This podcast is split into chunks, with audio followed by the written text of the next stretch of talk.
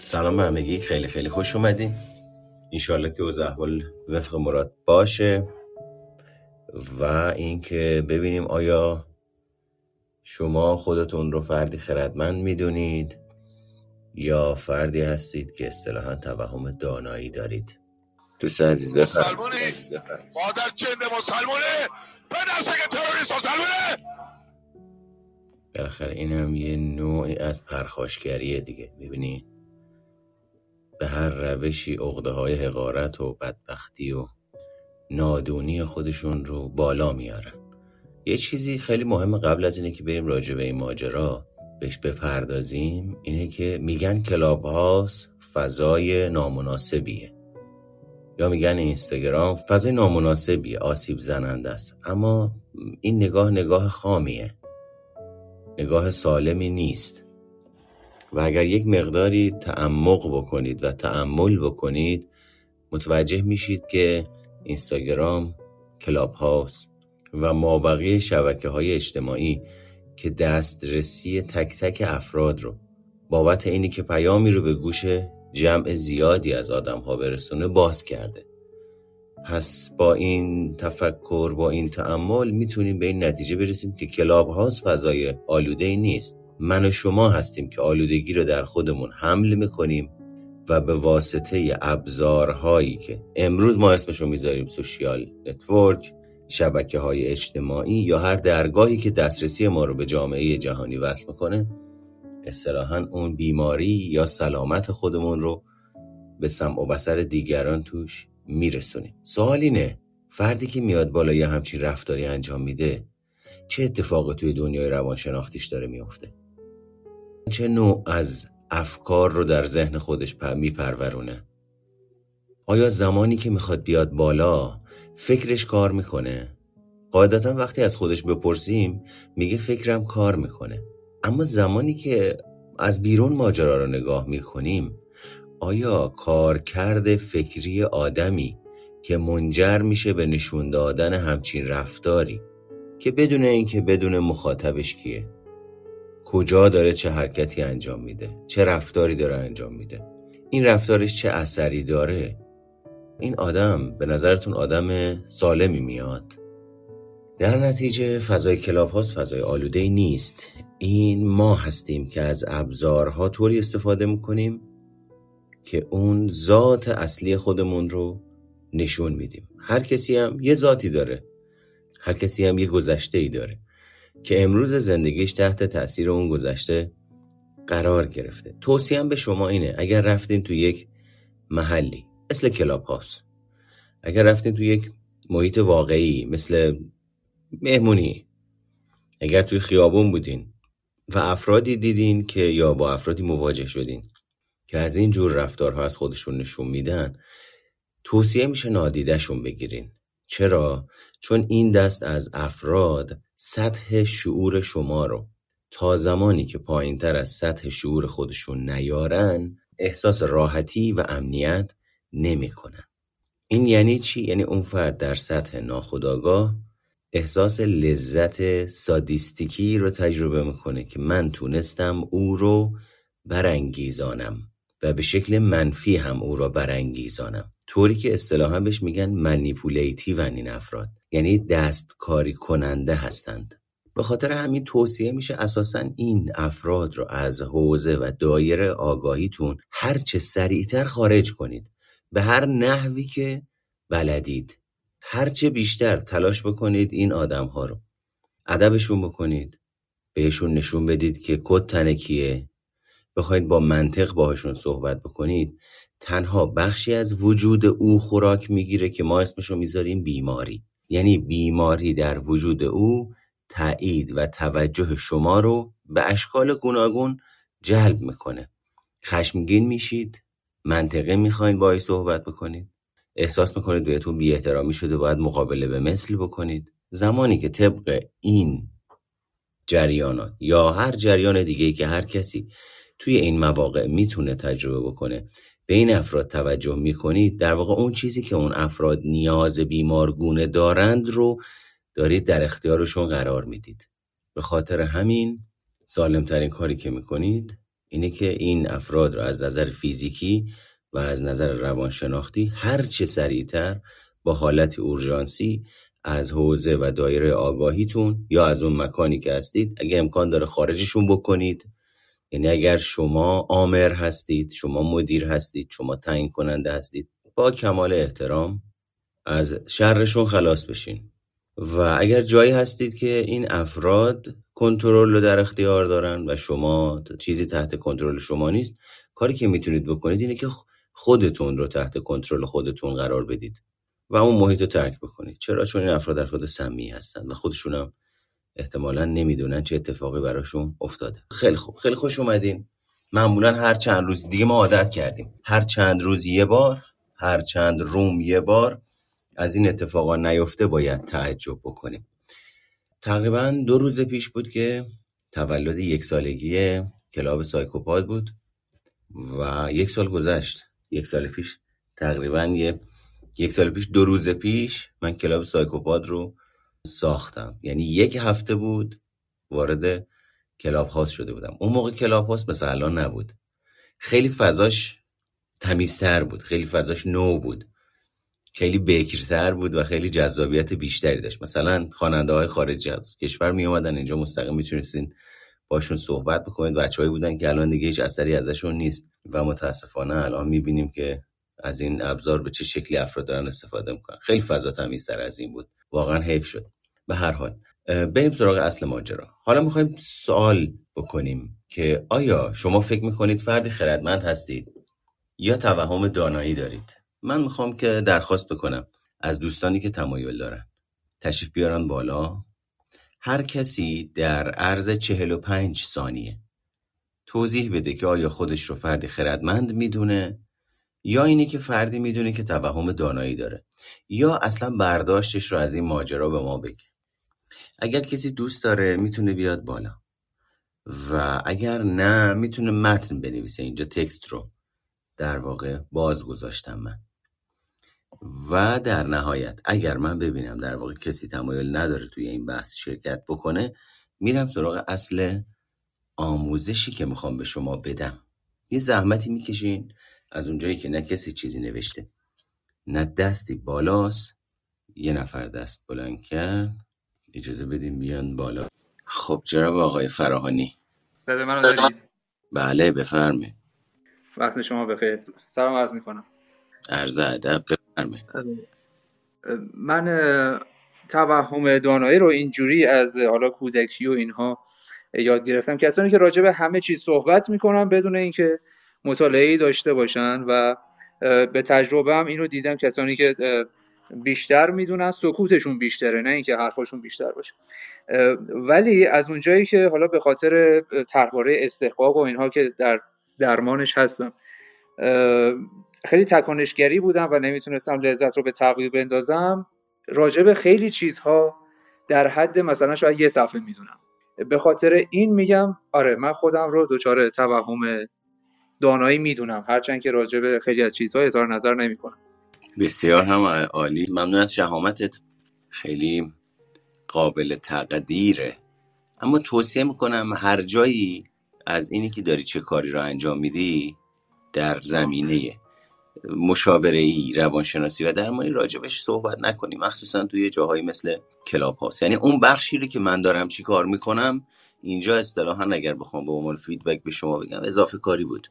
همین که نظراتت راجع به این گفتی به نظرم خیلی جالب بود. و بازم دمت گرم. به هر حال شهامت به خرج دادی و این مسئله رو گفتی. منم با شما موافقم. افرادی که به اصطلاح همه چیز دان هستن و می‌خوان راجع به هر چیزی نظر بدن به نوعی این توهم دانایی رو دارن. البته که همه افراد دارن.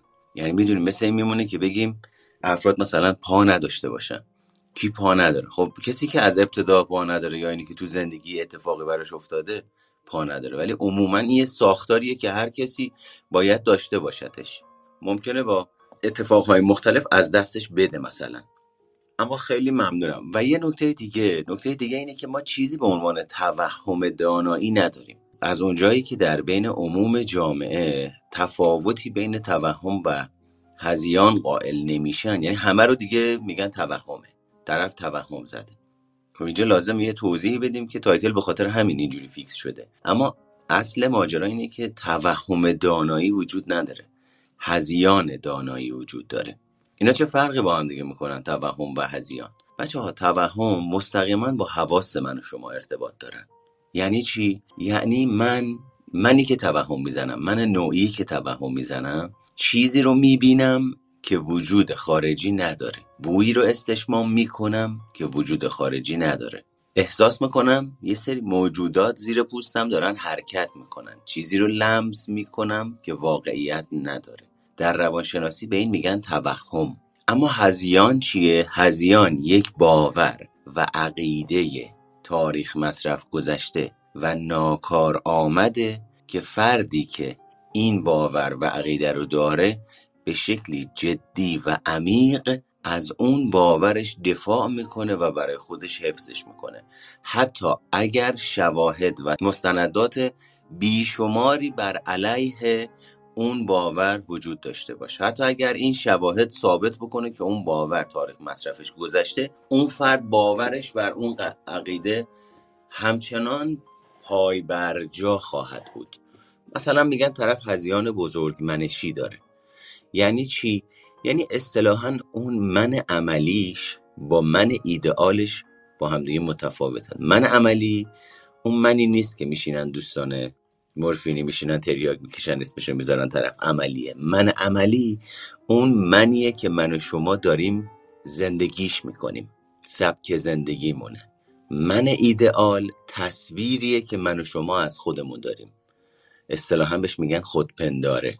اون وقت کسی که هزیون بزرگ منشی داره تفاوت فاحشی بین من عملیش و من ایدئالش وجود داره. دیدین میگن آدم واسه خودش یه دنیایی ساخته تو کلش توی ذهنش داره طبق اون تصویر زندگی می‌کنه. تو دنیای خودش اصلا نمی‌فهمه داره به دیگران چی کار می‌کنه چی رو تحمیل می‌کنه. اصلا متوجه نیست چیزی که می‌خواد واقع بینانه نیست. اصلا متوجه نیست داره چقدر دوروریاش رو بهشون فشار میاره بابت چیزی که می‌خواد. فقط می‌خواد. تو تصورات خودش خودش رو آدمی میپنداره که هیچ کس مثل اون نمی‌تونه موفقیت رو تو زندگی تجربه بکنه. تو تصورات خودش خودش رو اینجوری میپنداره که هیچ کس در سطح خانواده ما قدرتر از من نمی‌تونه شرایط خانوادگی رو رهبری کنه. اینایی که تو خانواده ها فکر می‌کنن بزرگ خاندانن انتظار دارن همه بهشون احترام بذارن. اصلا منظورمون این نیست که نباید به افراد احترام بذاریم ها. داریم حواستون باشه راجع به خود بزرگ منشی صحبت می‌کنیم. یعنی طرف واقعیت وجودیش به اندازه ای که طوری باشه که اطرافیان به عنوان یک فرد لیدر در خانواده روی او حساب بکنن نیست. عمل کردش نتایجی که ایجاد می‌کنه لحن صحبتش ادبیاتی که به کار می‌گیره نوع ارتباط هایی که با دیگران برقرار می‌کنه کاملا تحکمیه کاملا سلطگرانه است کاملا دیگران نادیده می انگاره انتظار داره هر پرت و پلایی که به ذهنش می‌رسه دیگران بدون چون و چرا ازش قبول بکنن و سر کرنش جلوش خم بکنن. و اصطلاحا در دنیای خودش زندگی می‌کنه. مثلا به این میگیم هزیان بزرگمنشی یعنی فرد باور داره توانایی هایی داره که از حوزه دیگران خارجه. خب وقت وقتی میای نگاه می‌کنی می‌بینی هیچ نتیجه ای که بتونه این باور رو تایید بکنه در زندگی این فرد وجود نداره. من آدمی هستم که می‌تونم به خوبی مثلا چه می‌دونم برای هزار نفر صحبت کنم. بعد میری رزومه این آدم رو نگاه می‌کنی زندگیشو نگاه می‌کنی. می‌بینی اصلا یه چیزی وجود نداره. تو دنیای خودش داره زندگی می‌کنه. بعضی از هزیان ها هستن. مثلا مثل هزیان انتصاب به خود. فرد خلق اطرافیان رو یا موضوعی از محیط رو به خودش نسبت میده که هیچ گونه ربطی بهش نداره. مثلا در وضعیت هایی که دیگه فرد دچار روان پریشیه یعنی دیگه ارتباطش با واقعیت از دست داده نشسته جلوی تلویزیون مثلا رئیس جمهور اون کشور داره توی تلویزیون صحبت می‌کنه. این رئیس جمهور اون کشور همونجوری که داره توی تلویزیون صحبت می‌کنه برمیگرده مثلا گوشش رو میخارونه به یه حالتی که انگار یه علامتی داده. اونی که در وضعیت روان پریشی هزیان انتصاب به خود رو داره میگه نگاه کن ببین داره به من یه پیامی میده. این خیلی روان پریشانشه دیگه حالش خوب نیست.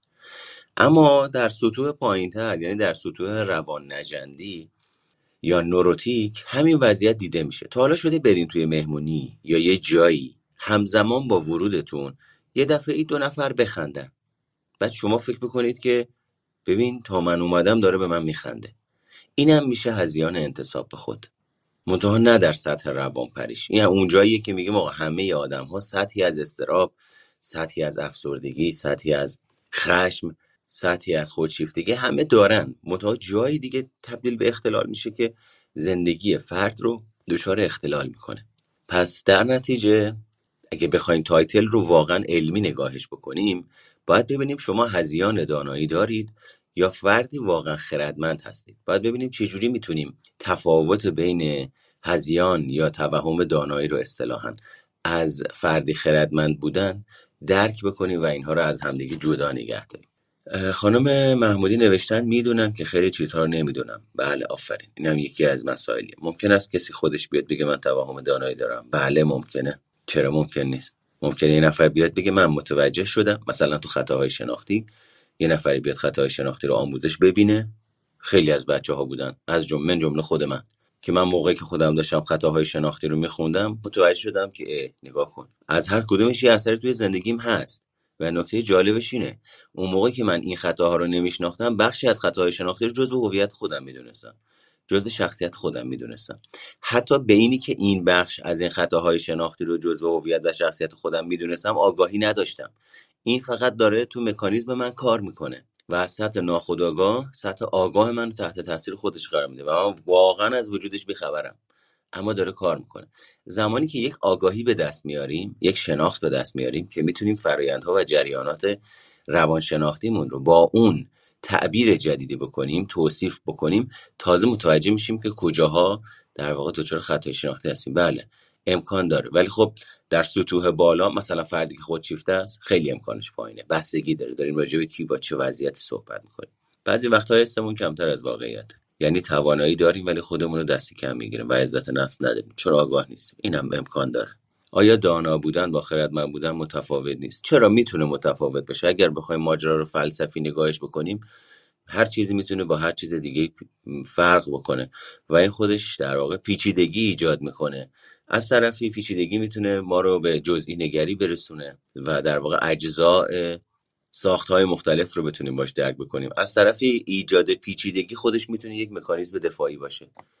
بابت اینی که من و شما از سادگی فرار بکنیم. از اینی که با بخشهایی از خودمون مواجه بشیم فرار بکنیم. به خاطر هم یک پاسخ ثابت نداره. حالا دوستان عزیز ارجمند خیلی خوش اومدید. پادکست روانشناسی سایکوپاد رو میشنویم می‌خوایم بریم سراغ اینی که ببینیم در واقع تفاوت فرد خردمند با فردی که هزیان دانایی داره چیه؟ و داریم راجع به قالب ها صحبت می‌کنیم. یعنی به صورت صفر و صد هیچ آدمی وجود نداره که یا اینو داشته باشه یا اونو داشته باشه. همه افراد مقداری باورهای تاریخ مصرف گذشته دارند که این باورهای تاریخ مصرف گذشته در وجود برخی از افراد زندگی فرد رو انقدر ناکارآمدیشون زیاده که دچار اختلال می‌کنن در حوزه های مختلف. بعضی از افراد باورهاشون ناکارآمده اما این ناکارآمدی هنوز اونقدر نیست و اون باورهایی که دارن کارآمدها میچربه به ناکارآمدها. پس در نتیجه ما نگاه صفر و صد رو اینجا باهاش چالش می‌کنیم که یه نفر یا این یا اون اصلا خطاترین حالت ممکنه وقتی داریم راجع به موجودی به نام انسان و و در واقع متغیری به نام روان صحبت می‌کنیم. اما زحمت بکشین روی bio من کلیک بکنین. تشریف بیارین تا بریم تصویری ببینیم ماجرا چیه. بیاین پایین صفحه وارد page اینستاگرام من بشین. توی story story یک دو سه چهار که نوشته میشه استوری یک روشه پایینش نوشته یک. یه جدولی رو می‌بینید. من می‌خوام به شما بگم بیاین وجود خودمون رو روان هر آدمی رو به صورت کلی. خیلی الان داریم کلی صحبت می‌کنیم. تقسیم بر چهار بکنیم. بخش اول سمت راست بالا. می‌دانم که می‌دانم. بخش دوم سمت را چپ بالا می‌دانم که نمی‌دانم. بخش سوم پایین سمت راست نمی‌دانم که می‌دانم. و بخش چهارم نمی‌دانم که نمی‌دانم. تشریف به اسلاید بعدی. می‌بینید که اون بخش بالا سمت راست می‌دانم که می‌دانم رو من اینجا برای شما نوشتم. آگاهی از دانسته ها تجربیات توانایی ها پتانسیل ها استعدادها نیازها خواسته ها احساسها رفتارها و افکار و هر آنچه که در آگاهی من و شما قرار می‌گیره. هر آنچه که من و شما می‌تونیم بهش فکر کنیم. هر آنچه که من و شما می‌تونیم تصویر کنیم داخل ذهنمون. هر آنچه که می‌تونیم از عمل کردمون برداشت بکنیم و جنبندی بکنیم. من می‌دونم زبان انگلیسی رو بلدم و می‌دونم که زبان انگلیسی وجود داره. من می‌دونم که مهارتی به نام مطالعه وجود داره و می‌دونم که من بر این مهارت تسلط دارم. من می‌دونم که انسان با پشتکاری هستم اما این پشتکار در سطح بالقوه قرار داره. هنوز به بالفعل تبدیلش نکردم. پس این آگاهی از دانسته هامونه آگاهی از توانایی هامونه آگاهی از آگاهی هامونه. اما بخش بعدی. که میشه بالا چپ. می‌دونم که نمی‌دونم. این دقیقا دوباره تو حوزه آگاهی من و شما تعریف میشه. اما توی فولدر نمی‌دونم ها یعنی من می‌دونم زبان انگلیسی وجود داره و من به این آگاهی دارم که من زبان انگلیسی رو بلد نیستم. من می‌دونم که میشه رفت قطر و به این آگاهی دارم که تا به حال با وجود اینی که میشه رفت قطر من قطر نرفتم. من از نادانی های خودم از جهل های خودم از اون جاهایی که توش مهارتی ندارم توانایی ندارم آگاه هستم. اگه بخوایم اینو کلا یک واژه براش به کار ببریم من و شما در این بعد از محدودیت های خودمون آگاه هستیم. یه بخشیش. محدوده هاییه که بنده اگر برم توش نسبت به دیگران زمان بیشتری رو باید صرف بکنم تا نتیجه ای رو که اویی که توی سه ماه ایجاد کرده من ایجاد بکنم. مثلا توی یک سال. خب پس من می‌دونم که اینجا یک توانایی رو ندارم. اما تشریف بیارین. اسلاید بعدی. نمی‌دانم که می‌دانم. بچه ها نمی‌دانم که می‌دانم همون تجربه آهانه. یعنی چی؟ یعنی آها من اینو می‌دونستم. من اینو فلانجا فلان روز دیده بودم. ای چه جالب من اینو می‌دونستم. ولی نمی‌دونم از کجا می‌دونم. اصطلاحا بهش میگیم بخشیش بهش میگیم شهود. شهود تعریفش چیه؟ درک بدون واسطه. یعنی کسی به هم نگفت. کتابی هم نخوندم. یا اگه خوندم خیلی وقت پیش بوده. دو تا متغیر کانکشنشون توی ذهن من بدون اینکه واسطه ای وجود داشته باشه وصل میشه. و من و شما به کشف و شهود می‌رسیم و اصطلاحا اسمش رو می‌ذاریم تجربه آهان که معمولا وقتی افراد یک چیزی از یک جای نامعلومی به حوزه آگاهیشون وارد میشه میگه آها ایول چه جالب. یعنی یه جایی بود خارج از حوزه آگاهی بعد وارد شد. مثلا مثل چی؟ مثل فیل صورتی. فیل صورتی الان میشه تجربه آهان. چرا؟ چون تا قبل از اینی که من واژه فیل صورتی رو به کار بگیرم احتمالا این فیل صورتی اصلا در حوزه آگاهی شما حضور نداشته. یعنی نه یه فیلی رو تصور می‌کردین نه تصور می‌کردین صورتیه. ولی موقع که من اینو گفتم از ناآگاهی شما از ناخودآگاه جمعی وارد خودآگاه جمعی و فردی شما شد. و احتمالا شما تصویری از فیل صورتی رو در حوزه آگاهی خودتون ایجاد کردین یا راه دادین. اینجا میشه تجربه آهان من نمی‌دونم که می‌دونم. نمی‌دونم که می‌تونم. چرا؟ چون اساسا مثلا ترس من جلوی منو گرفته تا حالا. انقدر منو تو زندگی ترسوندن که از اینی که برم در یک موقعیت جدید در ارتباط با افراد جدید با یک موضوع جدید یک کار جدید انجام بدم مداوم دارم میترسم. میگم نمیشه. نمی‌تونم. خراب می‌کنم. گند می‌زنم. اگر رد بشم اگه نشه اگه مسخرم کنن چی؟ اگه شکست بخورم چی؟ هی مدام با تصویرهای ذهنی خودم از این ماجرا تفره میرم.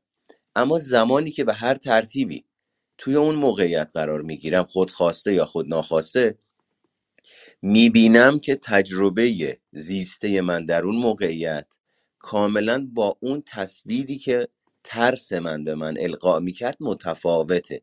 این یعنی من با واقعیت ارتباط می‌گیرم. تا قبلش ترسم داشت واقعیت رو برای من تحریف می‌کرد و عامل بازدارنده محسوب می‌شد.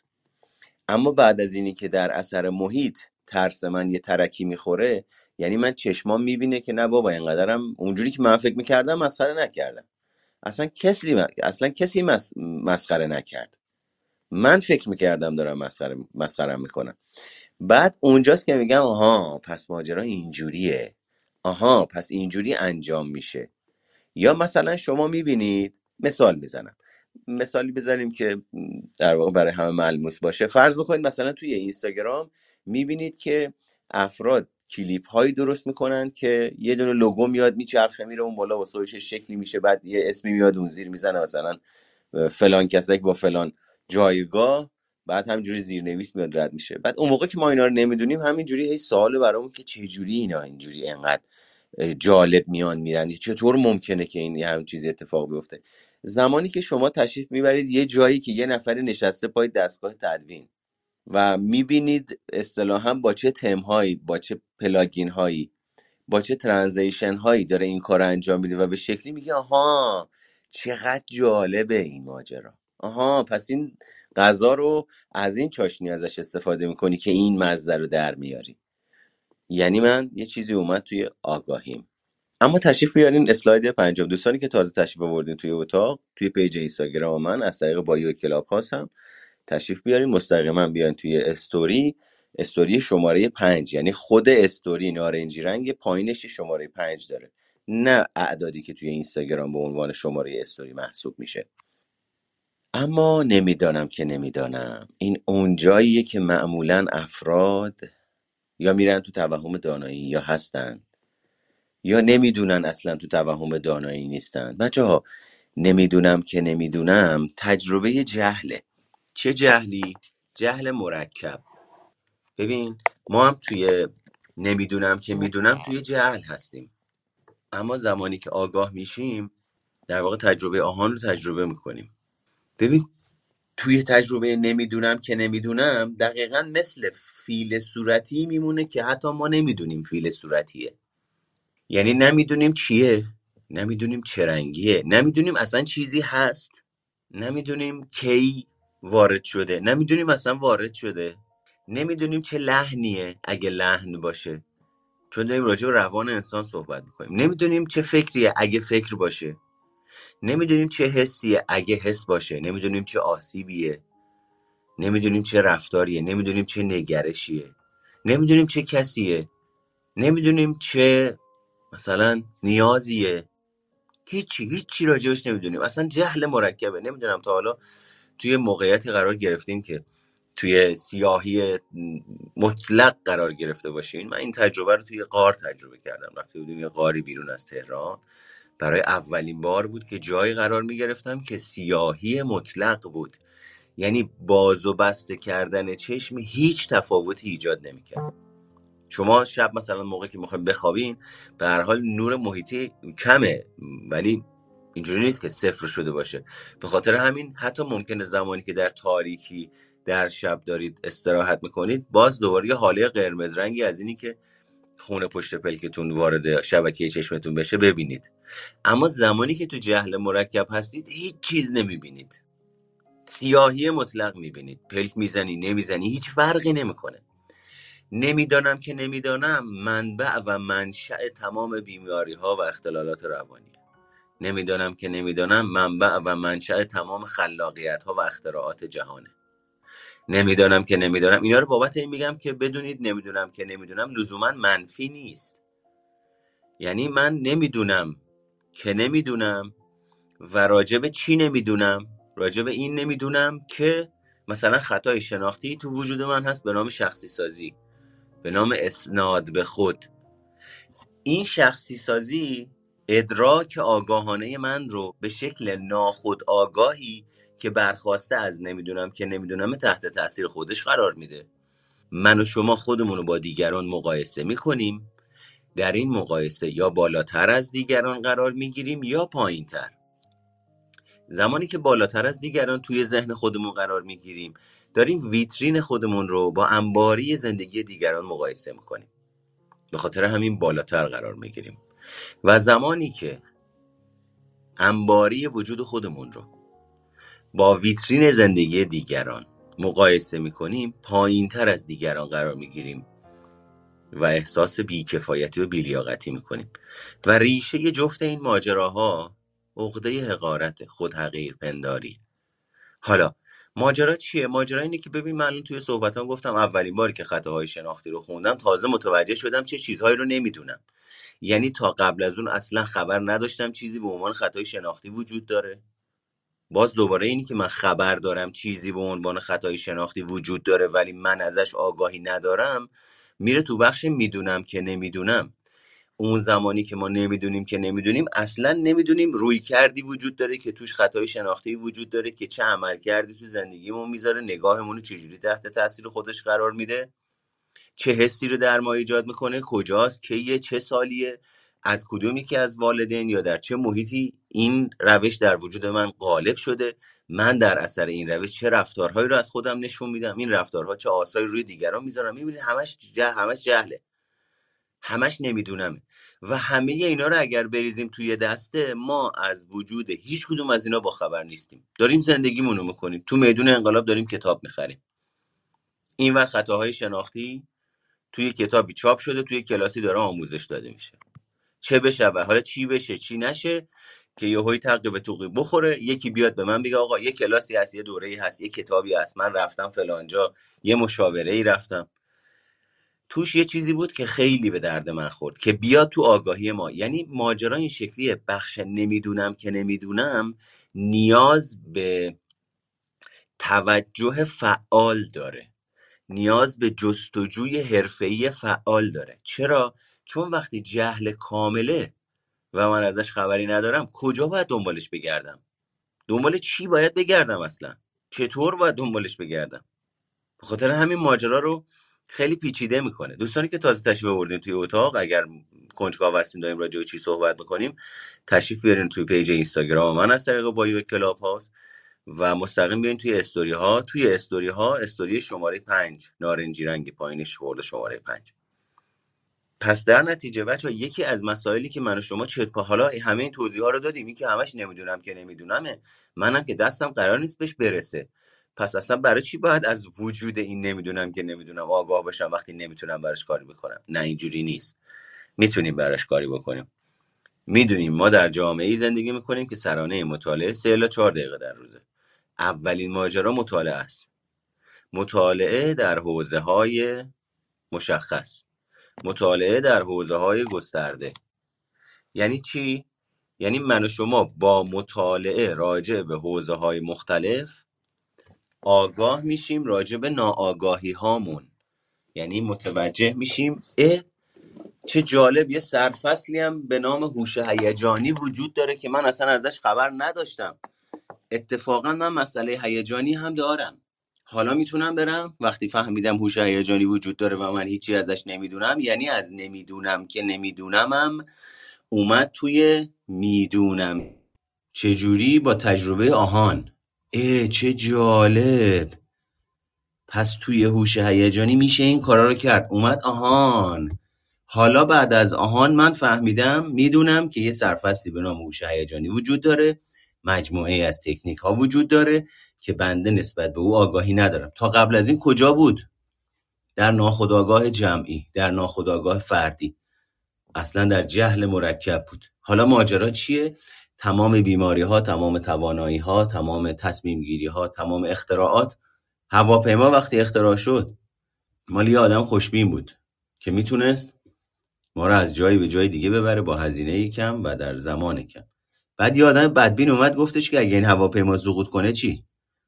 اون اومد چت رو اختراع کرد. اینا تا قبل از اون اصلا چیزی وجود نداشت که. پس در نتیجه ماجرا اینه که یک با مطالعه که متاسفانه ما مطالعهمون ضعیفه. البته باید بگم شما مطالعتون ضعیفه. حالا همه هم جمع نمیبندم. چون ممکنه افرادی توی اتاق باشن که مطالعه خوبی داشته باشن. اما به صورت کلی ما می‌بینیم سطح مطالعه ما پایینه. هم از نظر رفتاری می‌بینیم هم از نظر فرهنگی می‌بینیم هم از نظر هزیون بزرگمنشی می‌بینیم که با در طول روز با افرادی مواجه هستیم که این هزیان خود بزرگمنشی به عناوین مختلف در وجودشون شناخته میشه و مشاهده میشه. شماره یک مطالعه شماره دو دریافت بازخورده از دیگران. چرا؟ چه کمکی می‌تونه به ما بکنه بازخورده از دیگران؟ ببین وقتی ما داریم راجع به ناخود آگاه صحبت می‌کنیم. وقتی داریم راجع به نمی‌دانم که نمی‌دانم صحبت می‌کنیم به این معنیه که من نمی... نمی‌دونم. خود نمی‌دونم که نمی‌دونم به دو دسته تقسیم میشه. یه نمی‌دونم که نمیدونمی که نه خودم می‌دونم نه دیگران میدوننش. یه نمی‌دونم که نمیدونمی که فقط خودم نمیبینمش دیگران دارن میبیننش. که در سطح رفتاره در سطح لحنه سبک زندگیه. من کلی توجیه دارم بابت خودم که درس خوندن خوب نیست. علم بهتر است یا ثروت؟ اما دیگران زندگی من استعداد من رو در حوزه مطالعه و درس و ریاضی می‌بینن. اون فیدبکی که آنها به من میدن در واقع می‌تونه من رو آگاه بکنه نسبت به نمی‌دونم که نمی‌دونم. اما یه بخشی از این نمی‌دونم که نمی‌دونم مقاومت می‌کنه در برابر آگاه شدن. در برابر تبدیل شدن به تجربه آهان در برابر تبدیل شدن به تجربه می‌دونم که نمی‌دونم. چرا؟ چون وقتی من و شما اصطلاحا توهم دانایی داشته باشیم وقتی هزیان بزرگ منشی داشته باشیم یا خود بزرگ بینی داشته باشیم خود خود بزرگ بینی مانعی بابت اینی که من بگم نمی‌دونم. چرا؟ چون وقتی میگم نمی‌دونم بلد نیستم. دارم زیرا خود بزرگ بینیم رو که ریشش می‌دانم افراتیه می‌زنم.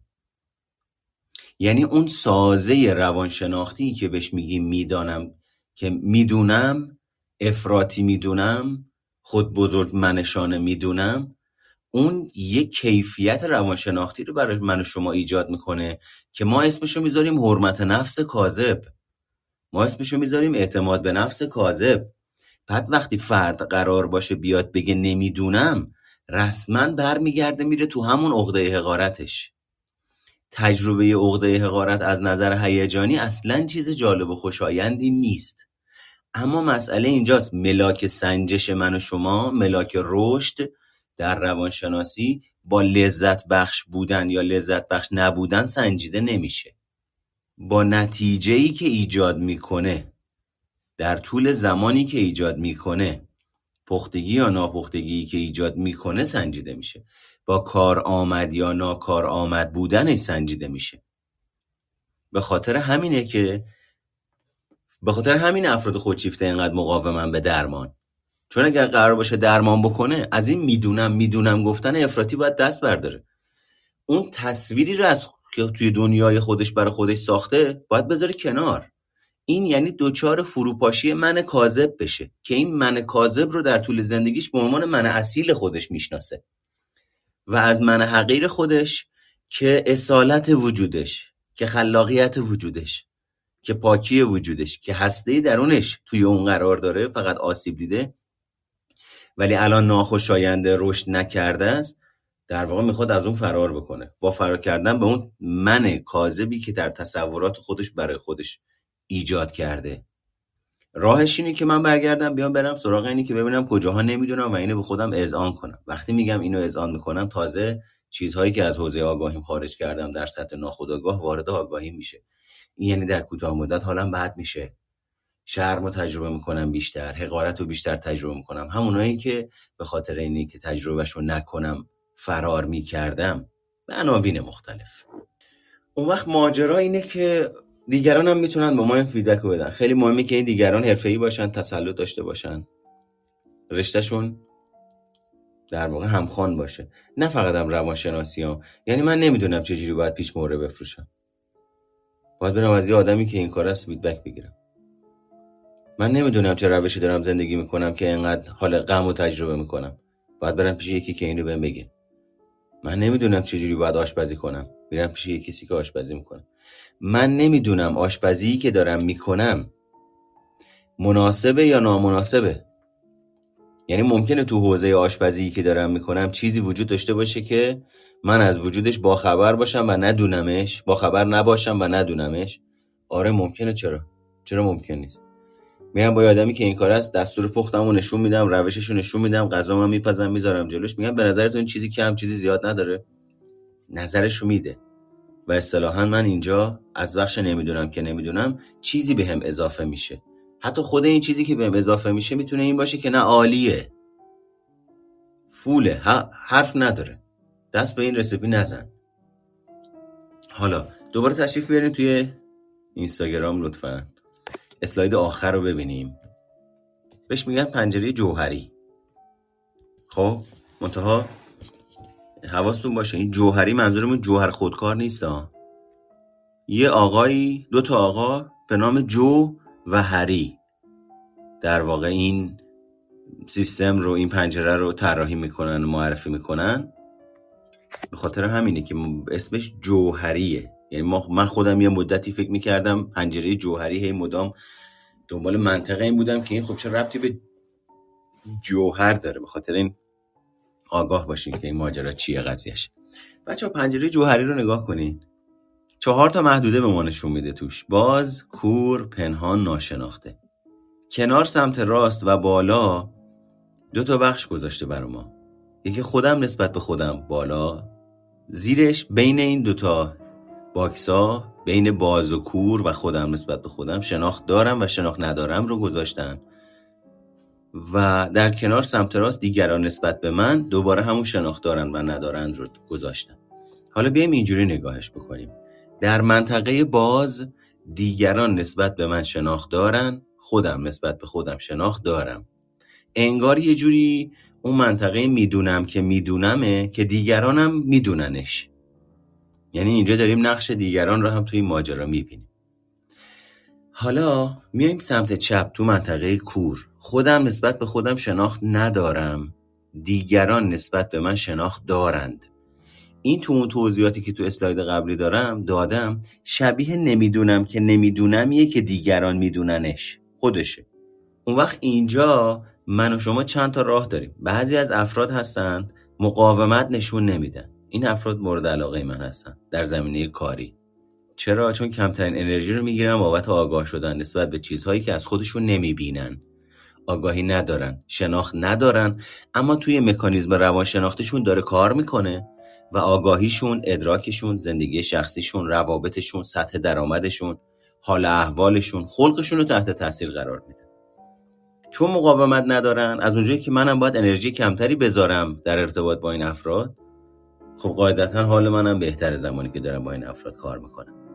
حالا تشریف بیارین توی بخش اصطلاحا خودم نسبت به خودم شناخت دارم دیگران نسبت به من شناخت ندارند که میشه منطقه پنهان. این رازهای مگومونه این اونجاییه که من می‌بینم یه نفری داره یه کاری می‌کنه ولی سکوت می‌کنم هیچی نمیگم. یعنی منطقه که دیگران نسبت بهش آگاهی ندارند اما در حوزه آگاهی من هست. و من نسبت بهش واکنش نشون میدم یا نمیدم. دیدین میگن آدم مثلا با سیاستیه حرف نمی‌زنه. ولی هوشیاره. حواسش جمع همیشه. آدم توداریه. احتمالا میاد توی این منطقه. و در نهایت خودم نسبت به خودم شناخت ندارم. دیگران هم نسبت به من شناخت ندارند. که خب ما اصطلاحا وقتی نه دیگران نسبت به این شناخت دارن نه خودمون نسبت به این شناخت داریم. عموما جزء در واقع حافظه بلند مدت ما محسوب میشه و اون حافظه بلند مدتی که عموما غیر قابل تغییره. چون اساسا با درصد بالایی از حوزه آگاهی من و شما خارجه. کاملا ناخود آگاه کاملا حافظه بلند مدته. و خب این بخش تاثیر می‌ذاره. همین بخش به مرور زمان میشه یه چیزهایی ازش با ترتیب مثلا میاد تو بخش پنهان من یه هایی تجربه آهان رو تجربه می‌کنم بعد میاد تو منطقه باز یا اینجور چیزها. ولی به صورت کلی منطقه ناشناخته عموما ناشناخته میمونه. این اونجاییه که فروید راجبش صحبت می‌کرد می‌گفت اون آگاهی که ما داریم یا اصطلاحا کانشس سر کوه یخه و زیر ماجرا خب می‌دونیم زیر کوه یخ و دیگه همه شنیدیم ماجراشو و توصیف می‌کرد می‌گفت مثلا یک به دهه. یعنی 90 درصد این ماجرا ناخود آگاه هوشیاری درش وجود نداره و ده درصدش تبدیل میشه به نیمه هوشیار و هوشیار. این یعنی چی؟ یعنی بچه ها ما در طول زندگیمون اگر بتونیم یک درصد حوزه آگاهیمون رو از روی 90 بیاریم وارد حوزه ناخودآگاهمون بکنیم به زعم من. یعنی اگر ناخودآگاه 90 هوشیاری دهه این هوشیاری رو بکنیم یازده. یه پله بیایم تو ناخودآگاهی بر روی تمام حوزه های آگاهی من و شما تأثیر خودش رو می‌ذاره. مثل چی میمونه؟ مثل یک چرخ دنده ریزی میمونه در ماشینی که داره کار می‌کنه. که وجود اون چرخ دنده با اینی که یک چرخ دنده ریزه و ممکنه با اون ریزیش به چشم نیاد اما وظیفه انتقال نیرو رو در اون موتور به عهده داره و وقتی اون چرخ دنده سر جاش باشه سالم درست کار بکنه نیروی رو انتقال میده که موجب فعال شدن بخش عظیمی از اون موتور میشه. پس کوچک بودن اون ماجرا اینی که یک درصد من بیام از حوزه آگاهیم برم در ناخودآگاهم و نسبت به اون آگاه بشم ربطی به این درصدش که یکه نداره. ربطی به تأثیری که بر جای جای روان من و شما می‌ذاره. بر عملکردهای هیجانی و عقیدتی و ارزشی و مثلا آنی و و اینجور چیزها می‌ذاره. در حوزه های گستره در واقع تاثیرش تجربه میشه. در ادراک من و شما خیلی تاثیر می‌ذاره. یعنی همینی که شما متوجه بشید خطاهای شناختی چی هستن. و متوجه بشید کجا تحت اثر چه عاملی کدام خطای شناختی در شما فعال میشه. و ادراک شما چگونه تحت تاثیر این خطای شناختی تحریف میشه شما همین یه مورد اگر بدونید. یه دونه خطای شناختی هم که داشته باشید در زندگیتون اون رو آگاهی نسبت بهش پیدا بکنید. ادراک شما کیفیتش فرق می‌کنه. ادراک شما متفاوت میشه. ادراک شما واقع بینانه تر میشه. اون وقت احساسات و هیجانات شما نسبت به ادراکتون تغییر از خودشون نشون میدن. چون ادراک شما هم فرق کرده احساسات و هیجانات شما هم مناسب با اون تغییری که در ادراکتون ایجاد شده از خودشون پویایی نشون میدن. یعنی وقتی ادراک من واقعی تر میشه نسبت به یک جسمی که من ازش میترسم ترس کمتری رو تجربه می‌کنم. وقتی شناخت من شناخت واقع بینانه ای میشه نسبت به خیلی از عواملی که باعث ایجاد پنیک، استراب یا انواع استراب تو وجود من میشه شناخت جدید باعث میشه من هیجان متناسبتر و متعادلتری رو تجربه بکنم. و این خیلی می‌تونه به ما کمک بکنه. هیچ اشکالی هم نداره علمی نیست. ما هم که همش قول ندادیم صحبت علمی بکنیم. چون اینجا نوشتی شهود و درک بدون واسطه تایید نیست و علمی نیست. نیست. من هم اصراری بر اینه که بگم علمیه ندارم. و جنبندیش به این شکله که فردی امروز در زندگیش موفق و برنده است. که با پای خودش بره سراغ بخش هایی که نمی‌دونه و با اونها مواجه بشه. اون فردی که با این بخش ها مواجه میشه و تجربهشو می‌کنه و به آگاهی خودش رو ادراکش طوری تغییر می‌کنه که حوزه آگاهیش حوزه عمل کردیش حوزه روابطش حوزه هیجاناتش گسترده تر میشه و متفاوت تر میشه. به خاطر همین تصمیمات بالغانه تری می‌گیره تصمیمات پخته تری می‌گیره. و نتایج احتمالا متفاوت تری هم در زندگیش ایجاد می‌کنه. امیر حسین عزیز بفرمایید. سلام عرض می‌کنم. آقای مهرگان من از همون او... یعنی یه 26 دقیقه مونده گذشته بود از صحبت شما که شروع شده بود من وارد اتاق شدم. اولش به این فکر کردم که می‌دانم که می‌دانم. می‌دانم که نمی‌دانم. این اینا رو که دیدم اول سم فکرم رفت سمت اون بیت مشهور که تو ادبیات هست. آن کس که بداند و بداند که بداند و آن کس که بداند و نداند که بداند. اینا. بعد گفتم که خب بذار از شما ب... خب گفتم که خب ایرادی نداره که یه مسئله روانشناسی انعکاس پیدا کرده باشه در ادبیات ما. منتها از آقای دکتر یه رفرنس علمی بگیرم. بعد گفتم بعد هیچی تموم شد. بعد اومدیم رسیدیم به پنجره جوهری. سر پنجره جوهری من کاملا فکر کردم که شما دارید به خطا میرید. یعنی این پنجره ارتباطی جوهری من فکر کردم این جوهر جوهر وجود انسان همون گوهر وجود انسانه. و این داره راجع به همچین چیزی صحبت می‌کنه. شروع کردم تو اینترنت search کردم. پنجره ارتباط جوهری. چند تا سایت اومد. تو ویکیپدیام خوندم. بازم قانع نشدم. رفتم مقاله انگلیسیش هم خوندم که جوزف لوفت و هرینگتون اینگام اینا نوشته جوهری ویندو. خب یعنی می‌خوام بگم که من از همون اول که وارد روم شما شدم متوجه بودم که تا یه حد حد یه حد اقلی حداقل من فکر می‌کنم که دانام. یعنی شما چی می‌گفتین؟ یه اصطلاح بهتر می‌گفتین. نمی‌دونم آره همون که می‌گفتیم آیا شما واقعا دانا هستید یا اینکه فکر می‌کنید دانا هستی توهم دانایی آره بله. بعد عرض کنم خدمتون که بعد الان متوجه شدم که ای بابا من چه گاردی دارم نسبت به مسائلی که بقیه به هم میگن. ولی خب با یه ذره تحقیق با یه, با یه سرچ ساده الان رفرنسش هم پیدا کردم و از شما رفرنس می‌خواستم. ولی خب الان خودم هم پیدا کردم و اینکه خدا به دادمون برسه دیگه. حالا ایشالا فردا ما من هستم در خدمت. خواهش می‌کنم. خواهش می‌کنم. عرض می‌کنم من سلام اگه ممکن ممنونم. یه مسئله هست. حالا خب امیر الان شد یه کیس نمونه یه جورایی. خاطر اینکه ببین همین الان امیر حسین یه وضعیتی داشت که فکر می‌کرد می‌دونه راجب چی؟ راجب پنجره جوهری بعد تعبیرش از پنجره جوهری چی بود؟ یعنی چه معنایی براش ایجاد می‌کرد؟ اینی که جوهر وجود و اینجور ماجراها بعد موقع که حالا احتمالا من برگشتم گفتم این جوهری اون جوهری نیست که آدم فکر می‌کنن چون خود منم تو این تله گیر افتاده بودم احتمالا امیرستان رفته گشته و حالا یه رفرنسی هم پیدا کرده که متوجه شده بله این جو و هری هستند که ما به خاطر مفهومی که جوهر در فرهنگ فارسی داره اصطلاحا اینجوری با این ماجرا برخورد می‌کنه ماجرا اینه.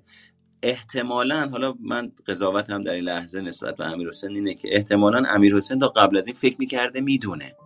اما اصلا خبر نداشته که نمی‌دونه.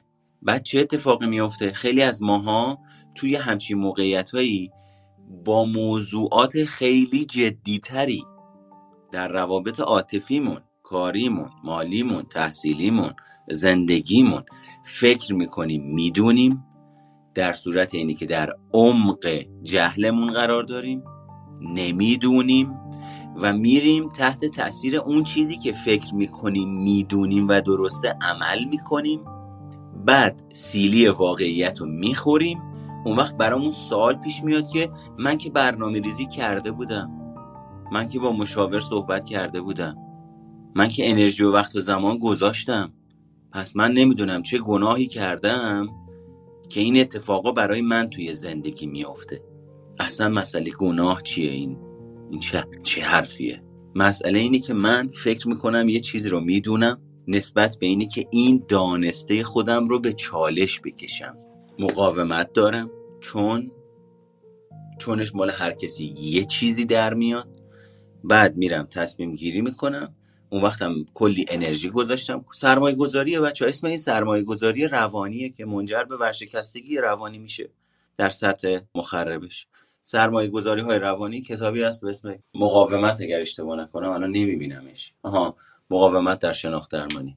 یعنی عجیب ترین کتابیه که من تا حالا تو زندگیم خوندم. یه بخشایی از خودم برای خودم رفت زیر سوال که می‌گفتم من فکر می‌کردم من روانشناس الان تازه فعلا رسیدم به این نتیجه که در به کار بردن لفظ روانشناس محتاطتر عمل کنم. و حالا به هر ترتیب این شکلی این خیلی نکته مهمیه. اول که ممنونم امیر حسین که اومدی بالا گفتی چون دقیقا همین اتفاق میفته ما فکر می‌کنیم می‌دونیم در صورت که تو عمق نمی‌دونیم هامون قرار داریم. و اینجا هر کی مثل بچه‌ای که تازه می‌خوان با هم دیگه ازدواج کنن دو نفر همدیگر پیدا کردن هورموناشون زده بالا شما نمی‌دونی. حالا ما میریم ازدواج می‌کنیم بهتون میگیم زندگی کردن درست یعنی چی. شما هم تو زندگی خودتون گند زدین هم تو زندگی ما گند زدین. بعد اونا چون تجربه زندگی مشترک و تجربه زیستی ندارن دارن رو تصورات خودشون میرن بالا حرکت می‌کنن و بعدش هم پر اکسیتوسین و هورمون و اندورفین و چه می‌دونم اینجور چیزا هستن. کلشون پره و اصلا پاهاشون رو زمین نیست. بعد میرن همینجوری به خاطر همین هورمونا و همین تصمیما و همین مقاومت هایی که از خودشون نشون میدن ازدواج می‌کنن. تازه یه دو سه ماه که زندگی می‌کنن می‌بینن اوه اوه اوه این اصلا خود واقعیته این خود جدیته تازه یه بخش از, زند... از شخصیتشون با هم دیگه میاد بالا و ارتباط می‌گیره و دچار جرقه و چالش میشه که اصلا اون موقعی که هورموناشون زده بود بالا از سطح آگاهیشون به خاطر بالا بودن اون هورمون خارج شده. یعنی بخش آمیگدالشون کار دچار کمکاری میشه آدم وقتی عاشق میشه. و خب این در واقع اینجوری تجربه میشه. سپاسگزارم هم می‌رسن خیلی مهمه که ما حاضر باشیم آمادگی این رو برای خودمون ایجاد بکنیم که بخشهایی از خودمون رو به چالش بکشیم. خیلی از شناخت هامون رو بازسازی شناختی بکنیم. اینی که شناخت چی هست خودش بماند. چون الان شناخت مثل همین واژه جوهری که امیر حسین گفت برای هر کدوم از افرادی که توی این اتاق هستن یه معنایی داره. این اون شناختی که بنده دارم ازش صحبت می‌کنم ممکنه یه چیز دیگه باشه که یه چیز دیگه هست. که بعضیا ممکنه به خاطر مطالعه‌ای که دارن متوجه باشن چیه؟ بعضیا به خاطر مطالعه‌ای که ندارن برن سراغ معنایی که در وجود خودشون وجود داره میگه خب من که شناختم درست کار می‌کنه.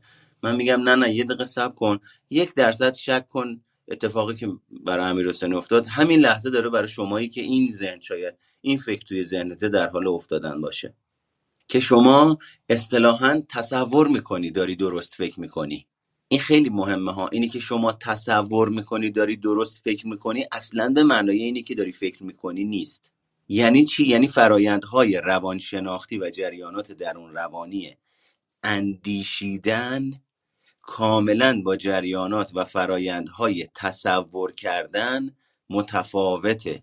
اون زمانی که شما داری تصور می‌کنی داری که فکر می‌کنی ربطی به فکر کردن نداره. من دارم توی جاده حرکت می‌کنم تصور می‌کنم دارم میرم چالوس شده تا حالا براتون تو شهر. توی کوچه ای توی منطقه ای دارید حرکت می‌کنید تصور می‌کنید دارید به سمت شرق حرکت می‌کنید. بعد توی اتوبانی در میایید که می‌بینید منتها اله غربین. یعنی کاملا در گمگشتگی قرار دارین این هم دقیقا قاعدش همینه. اگه کسی تو این اتاق است که مثلا آیه همچی اتفاقی داره میفته حواستون باشه تفاوت جدی بینه من تصور دارم می‌کنم دارم تصور فکر کردن دارم. تصور فکر کردن با فکر کردن فرق داره. فکر کردن انرژی گیره فکر کردن و اندیشیدن کار سختیه. مهارت می‌خواد. مهارت اندیشیدن رو باید یاد گرفته باشیم. مهارت تحلیلگری رو باید یاد گرفته باشیم. اینی که من و شما تو زندگی یه چیزی یاد گرفتیم که اسمشو گذاشتیم فکر واقعا من خودم موقعی که اومدم شروع کردم روانشناسی خوندم خیلی از این تصوراتم رفت زیر سوال. چون فکر می‌کردم دارم فکر می‌کنم. بعدا متوجه شدم که اصلا ربطی به فکر نداره. خیلیش مکانیزم دفاعی بابت اینی که من با واقعیت زندگی مواجه نشم. یعنی تصویر و رویا پردازیه. پس این خیلی نکته مهمیه. خانم شهلا بفرمایید. سلام عرض می کنم خدمت دکتر مهرگان عزیز. حالا من گاهن میگم میشنوم. از عزیزان میگن ما دکتر نیستیم ولی فکر می‌کنم واقعا این واژه دکتر برای آقای مهرگان عزیز واقعا برازنده است. مرسی از این توضیحات بسیار زیباتون. خیلی استفاده کردیم. تشکر. تبریک میگم. یک سالگی این سایکوپادو و واقعا احسنت میگم به این اراده و این فن بیان و اینکه اینقدر راحت و شیوا می‌تونین این واژگان رو به ذهن من نوعی تزریق کنید. اینجوری بگم. عوض می‌خوام. من هنوز اثرات کرونا رو دارم و اگر سرفه می‌کنم یا لغزشی در بیانم هست عوض می‌خوام.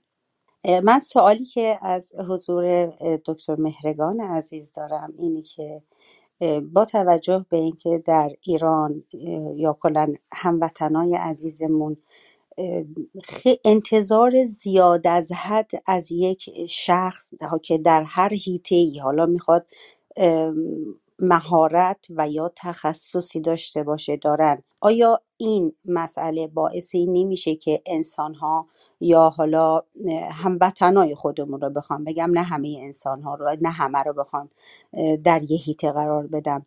این باعث این نمیشه که این توهم این دانایی رو بهش القا کنه یا بتونه یک جوری خودش رو یا به یک نحوی خودش رو در جامعه نشون بده که بله فرض بر این من اگر تخصص این رو دارم یا اگر من در این هیت مهارت دارم همه چی دان باید باشم یعنی انتظار جامعه رو بخواد جواب بده. چیزی که مثلا حال حاضر من در جوامع اروپایی حداقل در همین آلمان می مثلا می‌بینم باش روبرو میشم گاهن پیش میاد اساتید و دکترا مثلا مراجعه کننده ای چیزی رو می‌پرسه و خیلی راحت میگه من نمی‌دونم.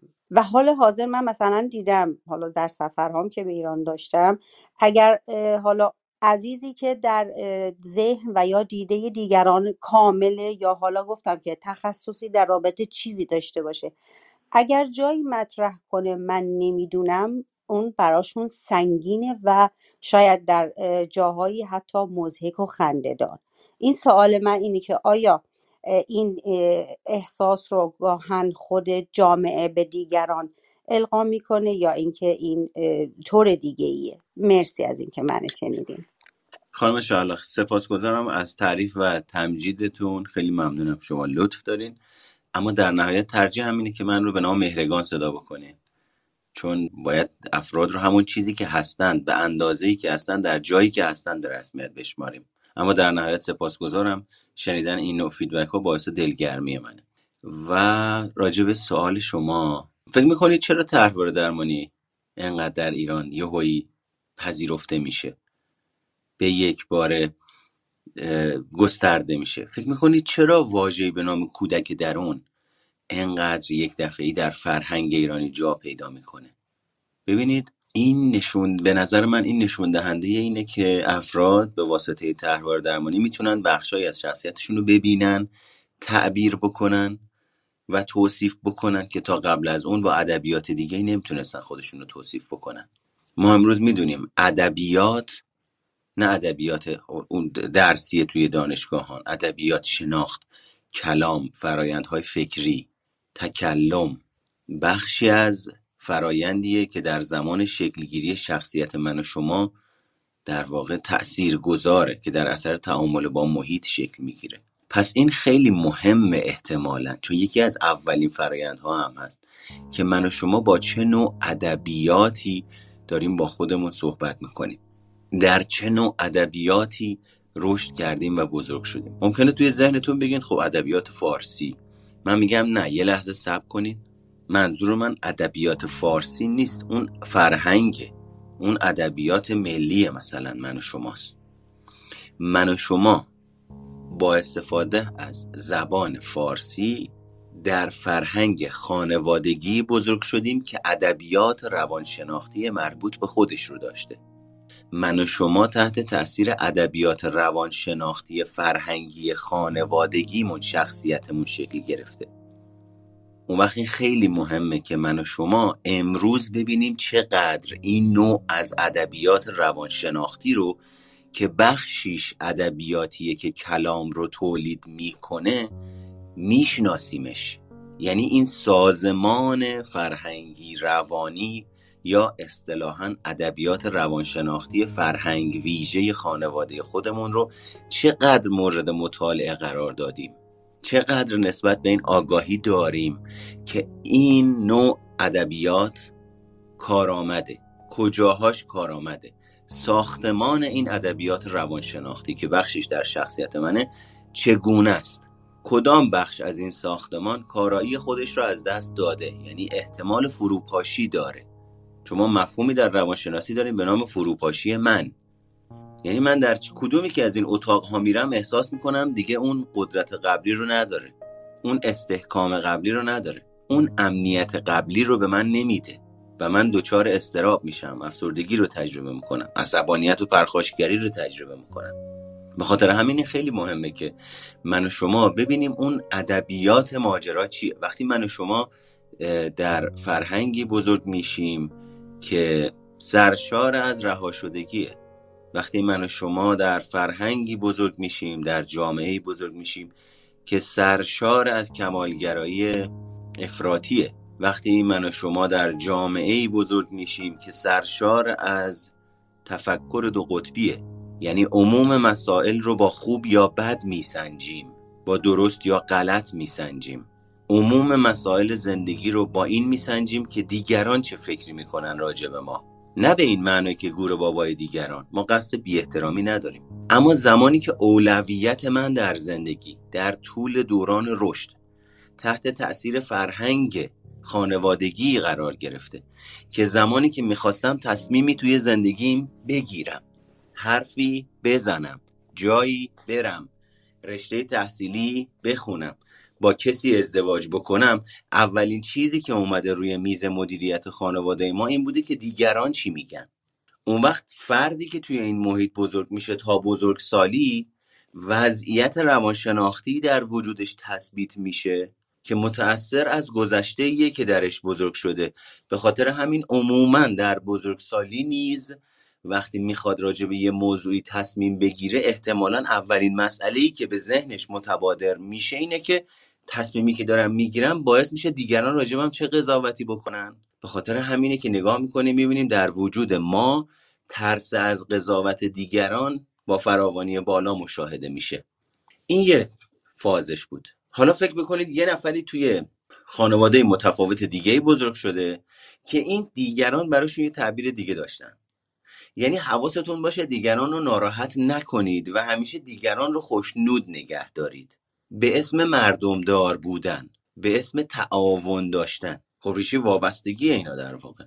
اون وقت همین فرد دوباره تو بزرگسالی تبدیل میشه به کی؟ میشه تبدیل میشه به آدمی که وقتی می‌خواد یه کاری بکنه یه حرفی بزنه یه تصمیمی بگیره تو زندگیش اولین چیزی که میاد تو ذهنش اینه که دیگران رو ناراحت نکنم ناخشنودیشون رو نگیرم. در اثر اینی که دیگران رو ناراحت کردم ترد نشم تنها نمونم. اون وقت وقتی تنها موندم کاسه چه کنم چه کنم می‌گیرم دستم نمی‌دونم باید چی کار کنم. خب وقتی ما داریم راجع به جامعه صحبت می‌کنیم که به وفور این نوع رفتارها این نوع طرحوارها درش دیده میشه و با سبکای مختلفی افراد با این طرحوارها برخورد می‌کنن اصطلاحا میشه همین چیزی که شما گفتید. من از اینی که بگم نمی‌دونم میترسم. چرا؟ چون تمام مکانیزم من متمرکز شده بر فرار از نمی‌دونم. چرا؟ چون در نمی‌دونم احتمالا هیجان ناخوشایند و حقارتی وجود داره و من خودم رو پایین تر از دیگران می‌دونم و من خودم رو ضعیف می‌دونم و من فکر می‌کنم دیگه درمانگر درستی نیستم اگه بگم نمی‌دونم. درمانگر قدر یعنی اینی که هر سوالی ازش پرسیده میشه براش جواب داشته باشه. به خاطر همینی که یه جاهای واقعا ممکنه من درمانگر نوعی که این مکانیزم ها در وجودم داره کار می‌کنه و ازش خبر ندارم رفتم روانشناسی هم خوندم اسم خودم هم گذاشتم دکتر. اون مؤسسه اون مجموعه اون دانشگاه هم به من این مدرک رو داده اما من نرفتم. خودم از این چیزی که دارم ادعای مثل, مثل من تعمیرکاری هستم که ماشین خودم رو تعمیر نمی‌کنم.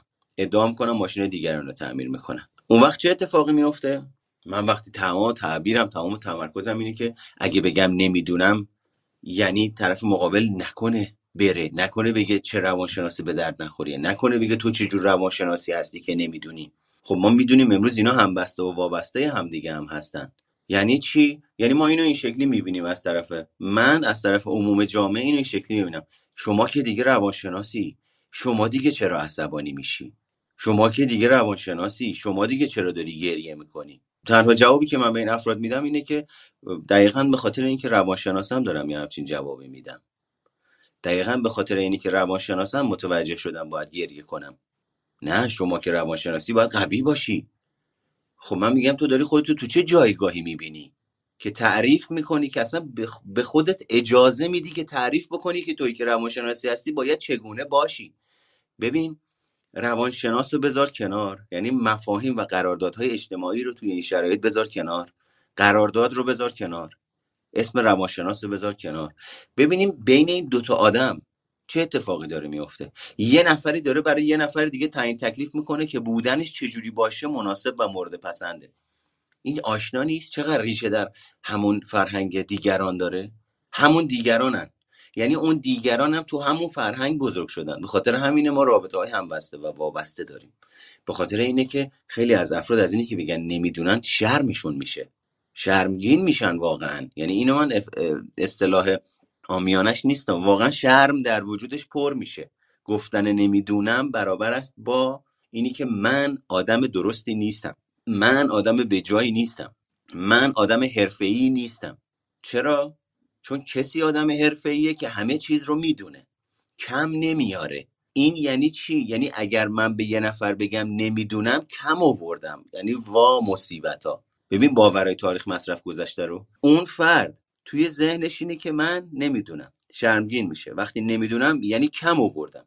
وقتی کم میارم یعنی مشاور خوبی نیستم. وقتی مشاور خوبی نیستم اون وقت کسی به مراجعه نمی‌کنه. وقتی کسی به مراجعه نمی‌کنه زندگی وا میمونه. به خاطر همینه به صورت افراطی می‌دونه. منتها ریزه ریزه می‌دونه. بعد یه جاهایی ما واقعیتش اینه که نمی‌تونیم همه چیز رو بدونیم. یه جاهایی از اونجایی که داریم راجع به یه چیزی به اسم روان انسان صحبت می‌کنیم که هر روز یعنی من الان ده سال دوازده سال دارم تو زمینه روانشناسی و آموزش کار می‌کنم همچنان وقتی میرم سر کلاس باز دوباره با یک موضوع جدید مواجه میشم که حیرت می‌کنم و اساسا به خاطر اینه که این کار رو دوست دارم. چون توش به کهنگی نمی‌رسم. مداوم دوباره یک موضوع جدید برای من مطرح میشه که منو به چالش می‌کشه که من با نمی‌دونم وجودم مواجه میشم. اما اون دسته از افرادی که راجبشون صحبت می‌کنیم از اونجایی که این مکانیزم ها و این دفاع ها در سطح ناخودآگاه و نیمه خودآگاه وجودشون فعالیت می‌کنن می‌خوان مقابله کنن با این باوری که تو ذهنشونه که نه من می‌دونم. اون وقت یه جایی هستی کسی ازش یه سوالی می‌پرسه که نمی‌دونه. پس یعنی رفت تو بنبستی که ازش میترسه. به خاطر اینه که نره تو اون بنبست شروع می‌کنه بافتن شروور به هم دیگه. بدون رفرنس بدون حساب کتاب فقط بابت اینی که مواجه نشه با اون بود از شخصیتش. اینجاست که در واقع من یه بخشی از صحبتهایی که دارم راجبش می‌کنم و متاثر شدم کتابی به نام طرحواره درمانی برای طرحواره درمانگر. اینجاست که طرحواره خود درمانگر در اتاق درمان فعال شده و روند درمان رو داره مختل می‌کنه. اینجاست که طرحواره خود طرحواره درمانگر در کلاس و کارگاه آموزشی فعال شده و اون فعل اون طرحواره که فعال شده به عنوان یک متغیر مداخلگر در فرایند آموزشی یا مشاوره عمل می‌کنه. و نکته چیه؟ نکته اینه که فرد نمی‌داند که نمی‌داند. به خاطر اینه که چهار نفر میان پیشش مشاوره دو جلسه باش مشاوره می‌گیرن میرن. بعد همش سوالش اینه که چرا؟ من که خیلی تلاش می‌کنم که کمک بکنم من که خیلی تلاش می‌کنم مسائل دیگران رو حل و فصل بکنم. من میگم آره همین دقیقا مشکل همینه که خیلی تلاش می‌کنی. میگه یعنی چی؟ درمانگر خوب درمانگریه که فعال توی اتاق مشاوره. پویاست کمک می‌کنه. میگم آره ولی اگر اینجوری در نظرش بگیریم که این فعال بودن و این پویا بودن روشیه که تو از مواجه شدن با نمی‌دانم وجودت و هیجانهای برخواسته از این نمی‌دانم که هیجانهای تخریبی هستن. تفره میری و به صورت جبرانی رو میاری به اینی که توضیح بدی. پویا باشی و فرار بکنی از اون بود از خودت تمام این به شکل ناخودآگاه تاثیر می‌ذاره روی روند کاری که داری انجام میدی. و از اونجایی که تحواره تو باعث میشه یکی از تحواره ها یه چند تا از تحواره های طرف مقابل در سطح ناهوشیار و نیمه هوشیار فعال بشه کاملا عملکرد معکوس رو در رابطه درمانیتی آموزشی ایجاد می‌کنی. یعنی کلی انرژی می‌ذاری. انتظارت اینه که رابطه قابل اعتماد درمانی آموزشی ایجاد بشه و فرد تمایل داشته باشه به ادامه دادن فرایند درمانش اما می‌بینی داره برعکس کار می‌کنه. این به خاطر اینی که تو یک جایی با گفتن واژه نمی‌دونم یه مکانیزمی در وجودت فعال میشه که خودت هم از وجودش خبر نداری. به خاطر همینه که اون وری که شما تشریف دارین احتمالا اون درمانگرا رو چکشکاریشون کردن. دوزاریشون افتاده. رفتن خودشون درمان کردن. فرایند درمان میگذرونن. اما اینجا ما چیکار می‌کنیم؟ من در به داغون تحول نیافته میگم که بچه ها به نظر میاد رشته روانشناسی خیلی درآمدش خوبه ها. بچه ها به نظر میاد که سنمون داره میره بالا. بلنشیم بریم دانشگاه شوور پیدا کنیم. خب آدمی که از این جایگاه بلند شده اومده دانشگاه چه چیزی ازش انتظار میره؟ اونم کدوم دانشگاه؟ دانشگاهی که تو چیزی یاد نمیدن. اون کدوم پایان نامه پایان نامه ای که 80 90 درصدش توی میدون انقلاب بسته میشه. خب این آدم همون آدم تحول نیافته ایه که از دوران کودکی رسیده دم دانشگاه به خاطر اینی که رشته روانشناسی مدیریت گرافیک طراحی پولش خوبه به خاطر اینی که شوهر نداره یا زن نداره میاد دانشگاه توی محیطی که بتونه با این آدما ارتباط برقرار بکنه. اصلا قصدش این نیست که بخواد روانشناس بشه. قصدش اینه که پول در بیاره. بیزینسمنه این. اصلا اشتباهه. کسی که میگه من برم روانشناسی پول در بیارم میگم تو اصلا نیا تو روانشناسی. چون اصلا نمی‌دونی روانشناسی چیه. چون اگه بدونی مسئله مالی روانشناسی طوریه که اصلا دیوانه باید باشی باشی بیای تو روانشناسی. که صبح تا شب سر کله بزنی با مردم با مقاومتشون با سرسختی هاشون با دشواری هاشون آخر سر مثلا طبق تعرفه سازمان نظام روانشناسی بخوان 190 هزار تومان ساعتی بهت پول بدن. خب تو روح و روان فرسوده میشه. یه آدم خودشیفته میاد تحقیرت می‌کنه. یه آدم مرزی میاد کلا رود بالا میاره. یه آدم آنتی سوشیال میاد ایسکاتو می‌گیره. یه آدم منفعل میاد مدام تلاش می‌کنی از انفعال درش بیاری در نمیاد. و هزار جور ماجرای دیگه. آخر سر همین شکلیه که اومده مثلا کار درآمدی بکنه. به خاطر این ما مردم مصرف کننده ای هستیم. مسکن مصرف می‌کنیم مشروب مصرف می‌کنیم سکس مصرف می‌کنیم. اعتیاد به غذا خوردن زیاد داریم. اعتیاد به پرخاشگری داریم. اعتیاد عمیقی به نادیده انگاری داریم. اعتیاد عمیقی به خود بزرگ منشی داریم. که متاسفانه اینا چرخه های معیوبیه که تا زمانی که اراده و مصمم بودن جدی خود انگیخته درون فردی خودخواسته ای براش وجود نداشته باشه من و شما رو دور خودمون میچرخونه و میگردونه و میگردونه. و ما تو تصور دنیا و رویای خودمون فکر می‌کنیم چه فتح و فتوحاتی کردیم. خانم شعلا امیدوارم جواب شما رو داده باشم. بله خواهش می‌کنم. مرسی واقعا از این توضیحات جامعتون. من این سوال رو صرف این کرده بودم که واقعا من در جمعی قرار گرفته بودم که حالا عزیزان تحصیل کرده رشته های خاص روانشناسی و حالا در یه هایی هم دکترا رو داشتن. و ما زمانی که در این جمع جمع دوستانه ای قرار گرفته بودیم که حالا مهمانی داده بودن صرف این که اونجا بودیم من این سوال رو به عمد پرسیدم برای اینکه شنونده هایی که الان اینجا داریم این رو می‌خواستم من مطرح کنم. وقتی سوالی می‌کردن خب در هیته و در دامنه حالا اون کامفورت لرن من نبود یعنی در در اون دانش من نبود. و زمانی که من مطرح می‌کردم من نمی‌دونم خیلی از عزیزانی که به حالا ارتباط بهتر و نزدیکتری رو با من داشتن گفتن اینجا مطرح نکن نمی‌دونم. ذهنیتشون عوض گفتم عزیز دل من قرار نیست اگر کسی در رابطه با چیزی علمی داشته باشه همه مسائل رو در رابطه با همه رشته ها صحبت کنه. و جالب بود اینجا که می‌گفتن که مطرح نکنید و خب یه حرفی بزنید را- راجع به حالا اون سوالی که میشه یا راجع به اون چیزی که موضوعی که مطرح میشه. من صرف این این سوال رو کردم که واقعا این برای من یه سوال بود که چرا عزیزانی که اگر فرض بر این کسی مطرح کنه که من نمی‌دونم. فرض مثلا من در رابطه در در رابطه با کلاب هاوس خیلی چیزها رو نمی‌دونم. در رابطه با علم مثلا فرض بر این حالا فیزیک تا یه حدی مثلا اه، سرش نه. شما باید اینو نگی. صرف اینکه دید جامعه طور دیگه است. و این جالب اینجا بود که این دید جامعه جمعی که ما درش قرار گرفته بودیم جمعی بود که حالا در یه هیته می‌تونستیم بگیم می‌تونستن حرفی برای گفتن داشته باشن و برای من واقعا عجیب بود که اینجوری مطرح می‌کردن که مطرح نکنید که نمی‌دونم. و این صرف این بود این سوال کردم. مرسی. واقعا جناب مهرگان بسیار زیبا و بسیار ملموس صحبت کردین. تشکر از وقتتون و مرسی از شما. سپاسگزارم از شما. خیلی ممنونم خانم شعلا خیلی برای من جالبه. الان داشتم متنها رو میخوندم. یعنی تکس هایی که دادین. توی گروه نوشتین که اصطلاحا کاش همین ادعا در برخورد محترمانه تر و غیر عصبی تر با حضار روم رعایت می‌شد. بار معنایی هر واژه مهمه و یک روانشناس باید حتما به اینا توجه بکنه.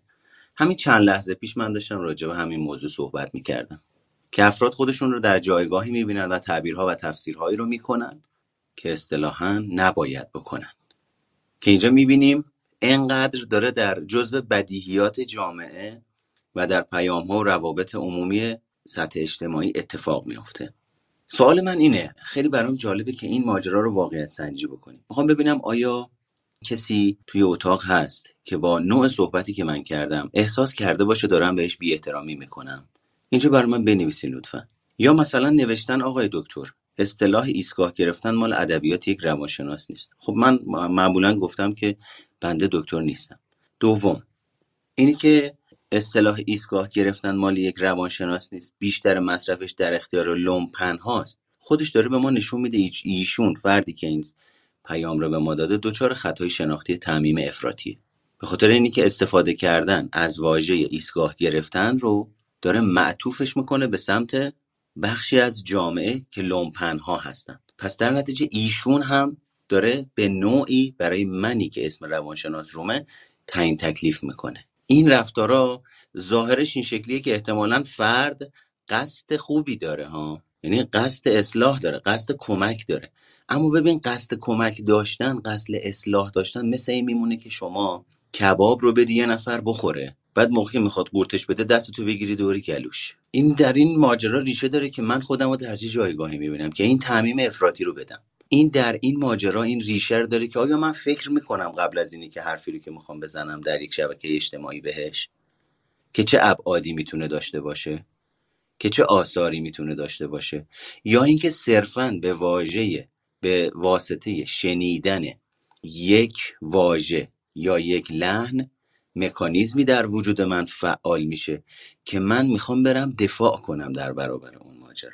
اینجوری میشه که ما اینجور رفتارها و اینجور کلمات رو از زبان افراد مختلف در سطح اجتماع می‌بینیم که هیچ اشکالی هم نداره. چون در وجود همه ماها مکانیزم های دفاعی وجود داره همه ماها در برابر رویدادهای محیطی واکنش های متفاوت و مختلفی در وجودمون فعال میشه. اصل ماجرا اینه که آیا برمیگردیم در نهایت به خودمون نگاه بکنیم یا نه. بله می‌بینید؟ بعد در نهایت هم نوشتن لطفا توجیه تخصصی نکنید. عذر می‌خوام جناب مهرگان من می‌تونم صحبتی داشته باشم؟ بله بفرمایید. من برعکس از البته ذهنیت خودم رو دارم مطرح می‌کنم اینجا تعمین به هیچ به هیچ کس نمیدم. شما بسیار ساده و روان همه چیز رو مطرح می‌کنین و یکی از ارتباط مستقیم با انسان ها راحت صحبت کردن و عرف جامعه رو مطرح کردنه. حالا مخاطب شما فقط انسانهای خاص نیستن و مطمئنا توی یک کلاب هاوس از طیف مختلف جامعه اینجا شنونده هستن. از دید من نوعی بسیار ساده روان و ملموس کردین. جایی که حالا این واژه رو استفاده کردین ایستگاه کرده. ایستگاه کردن اینجا متشکل از معنای همه چیز در هم ادغام شده است. البته در عرف جامعه. حالا این شخصی که اومده این حرف رو زده که این در قاموس یا در دامنه صحبت کردن یک روانشناس نمی گنجه. یک روانشناس باید همجور که از اسمش مشخصه بتونه روان همه رو بشناسه و از طریق روان همه بتونه ارتباط ایجاد کنه. من واقعا اینجا تشکر می‌کنم از شما جناب مهرگان.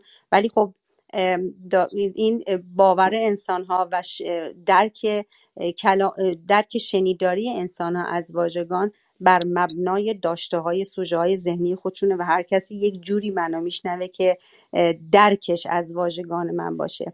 مرسی از اینکه واقعا اجازه دادید من صحبتی راجع به این داشته باشم. خواهش می‌کنم. سلامت باشی من چون این وایس رو بعدا جای دیگه می‌خوام پخش بکنم. اسم نمی‌برم. توصیه می‌کنم شما به جد خطاهای شناختی رو پیگیری بکنید. فردی که نوشتین اصطلاح ایستگاه گرفتن مخصوص به یک روانشناس نیست. به نظر میاد شما فکر می‌کنید که روانشناسی تافته جدا بافته ایه که دیگه فقط صرفا باید از یه سری ادبیات خاص مخصوص به خودش استفاده بکنه و احتمالا خودتون هم در جایگاهی می‌بینید که راجع به این نظر محترمتون رو بدین. اما اینجوری نیست و ماجرا پیچیده تر و عمیق‌تر از این ماجرا هست. نفر آخر هم تشریف بیاریم بالا و بعدش انشالله بریم سراغ ادامه برنامه. خانم شبنم بفرمایید. یه سوال داشتم از خدمتتون. البته شما خودتون می‌دونی که این مسئله رو من ننوشتم. اما ببینین من در برابر یه سری از واژه ها نمیگم که یک واژه مخصوص این شغل هست یا نیست چون آدم های مختلف می‌تونن شغل های مختلف داشته باشن با شخصیت های مختلف. این بدیهیه. ولی در مورد شخص خودم وقتی یک نفر یه سری کلمات رو استفاده می‌کنه نسبت به اون کلمات گارد دارم و حالم بد میشه. می‌تونین به من بگین که این ناشی از چه اختلالی می‌تواند باشد؟ مثلا مثل همین کلمه ایستگاه گرفتم مثل کلمه فرض کنیم خفن. یا یا یا کلماتی این مدلی.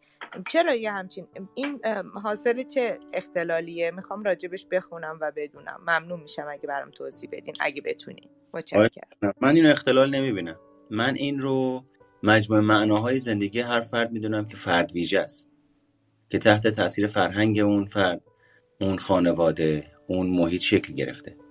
ببین مثلا شما نگاه می‌کنی می‌بینی آدمایی افرادی که در دهه چهل متولد شدن نوعی از فرهنگ دارن. افرادی که در دهه پنجاه متولد شدن نوعی از فرهنگ خلق و خو منش و شخصیت از خودشون نشون میدن. بعضی از افراد مثل دهه شست یه سری ادبیات خاص خودشون دارن. امروز میای نگاه می‌کنی می‌بینی واژه چه سمیه در جامعه رواج پیدا کرده. یعنی توی هر دهه‌ای توی هر برهه سنی در واقع در بطن جامعه در عمق جامعه مطالبی در سنین مختلف در افراد مختلف با ادبیات مختلف. یادتونه این رامین نمی‌دونم مهران مدیری راجع بهش صحبت می‌کرد.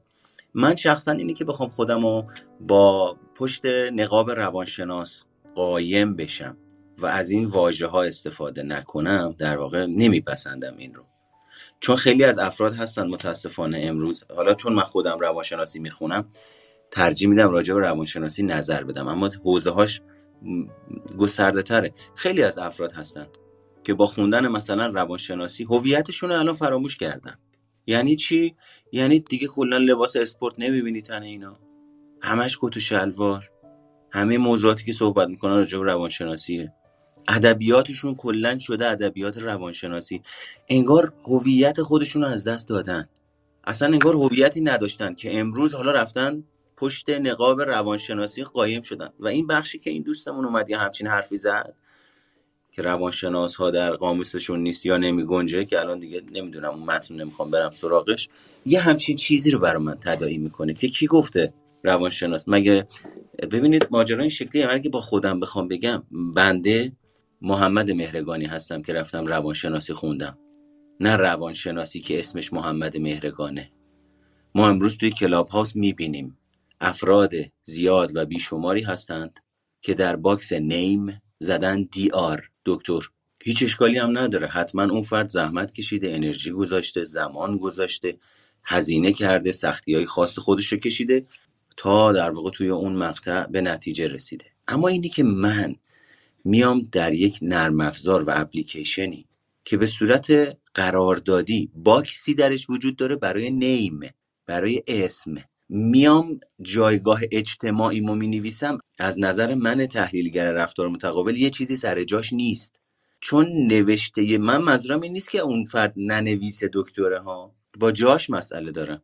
نوشتن اینی که بنده دکترای روانشناسی دارم یا کارشناس ارشد مشاوره خانواده دارم جاش توی بایوه. من وقتی اینا رو رعایت نمی‌کنم می‌زنم دکتر. می‌خوام به دیگران بگم من دکترم ها من یه جایگاهی دارم ها چون در صورتی که بنده محمد مهرگانی هستم که رفتم روانشناسی خوندم. حالا چه فرقی می‌کنه؟ ماجرا این شکلیه. من محمد مهرگان به نوعی دارم میگم که رفتم روانشناسی خوندم. محمد مهرگان قبل از روانشناسی رو انکار نمی کنم توی زندگیم. محمد مهرگانی که رفته روانشناسی خونده در دهه 60 وقتی به دنیا اومده تحت تاثیر فرهنگ دهه 60 بچه جنگه. تحت تاثیر ادبیات و اون فرهنگ بزرگ شده. چرا من باید اون فرهنگ رو نادیده بگیرم؟ چرا باید به اسم یک روانشناس در یک قالب خاصی که یه فردی یا مجموعه از افراد دارن تعریفش می‌کنن که هیچ گونه صلاحیتی راجبش ندارن؟ این یک. دو. اینجا مگه اتاق مشاوره است؟ مگه ما داریم اینجا صحبت تخصصی درمانی می‌کنیم؟ اینجا کلاب هاسه توی اتاق داریم یه صحبتی می‌کنیم. پس چرا من باید عموما بخوام برم در نقش روانشناس صحبت بکنم؟ ببینید مسائل ریزن مسائل مهمن مسائل تحلیلی هستن. باید به اینها توجه نشون بدیم. به خاطر همینه. این یه مورد مورد دوم. شما میگید بعضی از واژه ها باعث برانگیخته شدن احساسی در شما میشه. حالا شما خودتون روانشناسی می‌خونید خانم شبنم نه؟ نه نه. من چون روانشناسی اینجا نه. نوشتین فمینیست علاقه منده به روانشناسی آها علاقه من هستیم خب بله. من به چیزی رو اینجا یاد میدم. این تکنیکیه که من توی جلسه اول دوره تحلیل رفتار متقابل آموزش میدم به افراد. ببینید تکنیک اسمش ABCه A میشه رویداد فعال ساز به این دوستمونم که اینجا پیام گذاشت توصیه می‌کنم اگه تو اتاق هست با دقت گوش کنه. A میشه خانم شبنم چی؟ تکنیک رویداد فعال ساز. A منتظرم A بقیه میشه رویداد فعال ساز. بله. A B C A میشه رویداد فعال ساز. A میشه واقعه. برق رفت. پرخاشگری دیدم از یه نفری. صدای بلند صدای جیغ زلزله طلاق تجاوز. اینا رویداد فعال سازن. درسته؟ خیلی خوب. بی میشه چی؟ بی میشه عقیده باور و فکر من و شما نسبت به A. پس بی شد چی؟ بله. عقیده و باور من و شما نسبت به واقعی که اتفاق افتاده. نسبت به A. و C میشه احساس و رفتار من نسبت به B. پس C شد چی؟ احساس و رفتار من نسبت به بی آفرین. بعد اون وقت منی که الان دارم میگم چقدر خفنه؟ یا مثلا میگم ایستگاه طرف مقابل گرفتم توی تکنیک ABC کجای تکنیکم؟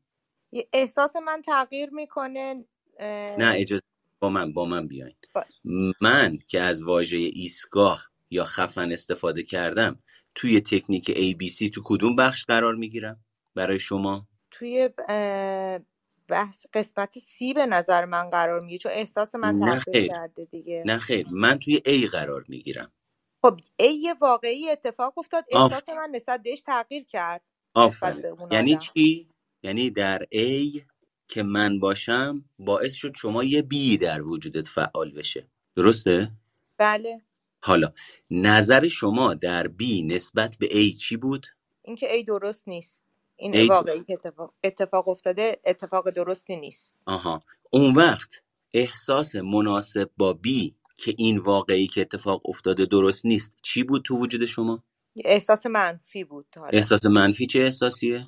نمی‌دونم منظورتون از چه احساسیه؟ خشم نه غم خشم نیست. ترس ترسم نیست. هیچ کدوم از اینا. احساس انزجار بهم دست میده. احساس انزجار بهتون دست میده. آره آره. بعد اون وقت این احساس انزجار رو چگونه نمایان می‌کنید؟ سعی می‌کنم نمایان نکنم. سعی می‌کنم. نمایان بله. نمی‌کنید بسیار خوب.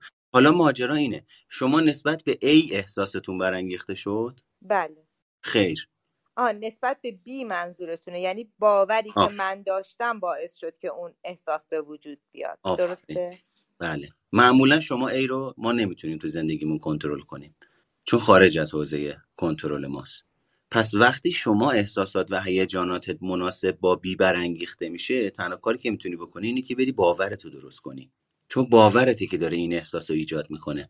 چرا این توضیح رو دادم؟ بابت اینه که می‌خوام بگم تعدادی از افراد توی این روم بودن که بنده به عنوان یک A در نظر گرفته میشم. بنده مدل صحبت کردنم که حالا فلسفه و استراتژی خودم رو دارم که چرا از یه سری از واژه ها استفاده می‌کنم کی استفاده می‌کنم یا چطور استفاده می‌کنم یا با لحن آمیانه صحبت می‌کنم یا با لحن تخصصی صحبت نمی‌کنم بماند. من میشم یه A افراد مختلف در این اتاق به خاطر اینی که بیهای مختلفی در وجودشون دارن احساسهای متفاوتی رو تجربه می‌کنن. پس در نتیجه توصیف شما از A باعث ایجاد احساسی در وجود شما میشه که معمولا مردم عادی و نرمال آگاهی ندارن به B و مشکل رو در A می‌بینن. به خاطر همین می‌خوان بیان A رو کنترل کنن. درسته؟ بله حتما بسیار منتها اینکه من عقیده و باورم رو بر اساس بالغ شخصیتیم شکل دادم و بهش فکر کردم و انتخابش کردم حالا به نظر شما باید دوباره بازنگریش کنم به خاطر اینکه آدم ها وقایع مختلف خب اتفاق میفته ممکنه توضیح بدید فرایند اینی که طبق بالغ شخصیتیتون این باور رو هماهنگ کردید چجوری انجامش دادین؟ یعنی اینکه فکر کردم که آیا این درست است خب آیا این مثلا دارم این مدل صحبت کردن درست است؟ آیا انتخاب توه؟ چه مدل آدم هایی اینجوری صحبت می‌کنن؟ بعد اینا این اینا با به نظر من حالا شاید اصلا من دارم اشتباه می‌کنم من اسمشو می‌ذارم بالغ. بالغ من فکر کرده و تصمیم گرفته که این مدل صحبت کردن مدل صحبت کردن درستی نیست. یا آدمهایی با پرسونالیتی خاصی این رو انتخاب می‌کنن برای این اجازه بدید اجازه بدید خانم شبنم. اجازه بدید شما کاملا والدانه برخورد کردید این والد بود؟ بله. درست است یا درست نیست؟ تفکر صفر و صد که من این همه تاکید می‌کنم رو خطاهای شناختی که با باید و نباید خوب و بد این یا آن درست یا غلط سیاه یا سفید سنجیده میشه. مال حالت شخصیتی والده. من والد. یک. دو. بالغ من وجود نداره. من بالغ. بالغ من توهمه. کودک من توهمه. این یک. دو. ماجرا این شکلیه که شما وقتی میگید درسته یا غلطه داری والدانه ماجرا رو نگاه می‌کنی. اما شناخت شما تفسیر شما اینی که من دارم بالغانه عمل می‌کنم. سوال کجا توی زندگیتون با فکر با تصور بالغانه تصمیم گرفتن رفتارهای والدانه رو نشون میدین؟ و فکر می‌کنید دارید بالغانه رفتار می‌کنید. این اونجاییه که میگم خودتون کتاب نخونید ها من نمی‌دونم شما کتاب خوندید یا نه. قسم این نیست بگم شما کتاب خوند. از رو کتاب یا نه. این مثاله. این اونجاییه که من میگم خودتون کتاب نخونید این کتابای تحلیلی یا تحوار درمانی رو ها چون به زعم خودتون اگر مثلا خانم شبنم از افرادی باشه که با مطالعه این روش رو انجام داده باشه به زعم خودتون دارید بالغانه رفتار می‌کنید. اما چون آگاهی روانشناختی عمیق دقیق و متمرکز و واقع بینانه نسبت به اون فرایند روانشناختی ندارید به خیال خودتون دارید بالغانه رفتار می‌کنید. اما این چی که شما تو خیالتون دارید تصور می‌کنید با اون چی که عمل کرده شما تحت تاثیر اون حالت از من شخصیتتون داره انجام میده و نتیجه ایجاد می‌کنه کاملا می‌تونه متفاوت باشه. اجازه دارم یه سوال دیگه بپرسم. بله. اگر شما بالغانه فکر بکنید و بعد اون بالغ رو تبدیل به والد بکنید عمل کرده درسته که والد داره اونجا به شما میگه باید و نباید اما در واقع بالغ بوده که اول تصمیم گرفته و در نهایت نهادینه شده شده والد. درست میگم؟ بله. متشکرم مرسی. می‌کنم. ماجرا این شکلیه که جمعش بکنیم صحبت شما رو. کاملا درست میگید. می‌تونه یک روش والدانه توسط تفکر بالغانه اتفاق بیفته. اما اگر بخوایم با همین من بالغ ماجرا رو نگاه بکنیم آیا من در جایگاهی هستم که بخوام به کسی تعیین تکلیف کنم بگم چی درسته چه غلطه؟ نه به هیچ وجه. به خاطر همینم عکس عمل نشون نمیدم دیگه چون من در جایگاهی نیستم که به بقیه بگم چی کار کنی چی کار نکنی من فقط می‌تونم در درون خودم یه احساسی رو داشته باشم و فقط ببینمش. ولی نمی‌تونم به بقیه بگم که این درست است یا غلط است. دقیقا. این همون جاییه که بچه ها ما از اینی که ببینید اینجا یه بخشی توی مثالی میشه زد توی follow unfollow توی اینستاگرام اینجور چیزا. مثل این میمونه که من گاهی اوقات مثلا میان توی اینستاگرام یا اینجا می‌پرسن ببخشید چرا منو unfollow کردین؟ من میگم عذرخواهی می‌کنم. روز اولی که من شما رو follow کردم چرا نیومدین از من بپرسین؟ فلانی چرا منو follow کردی؟ یا مثلا میان میگن میشه منو follow کنین؟ من سوالم اینه که شما چرا منو follow نمی‌کنید مثلا تو همکارای ما این اتفاق زیاد افتاد اون اوایل. مهرگان چرا follow نمی‌کنه؟ این داره به ما نشون میده که ما خودمون رو در جایگاهی می‌بینیم که حریم و حد و حدود آدم ها رو و خودمون رو نمی‌شناسیم. به اسم اینی که به خاطر خودت میگم حریم افراد رو نادیده می‌گیریم. به اسم اینی که یک چیزی درسته می‌خوایم هویت آدم ها رو نادیده بگیریم. ببینید اینو بدونید. زمانی که برد برد بازی می‌کنید و صرفا چون برد برد بازی سالمیه برد برد رو به دیگران تحمیل می‌کنید شما در حال بازی کردن باخت هستید. یه بار دیگه میگم.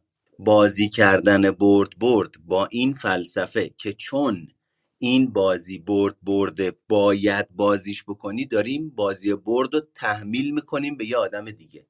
اینجا داریم بازنده بازی می‌کنیم.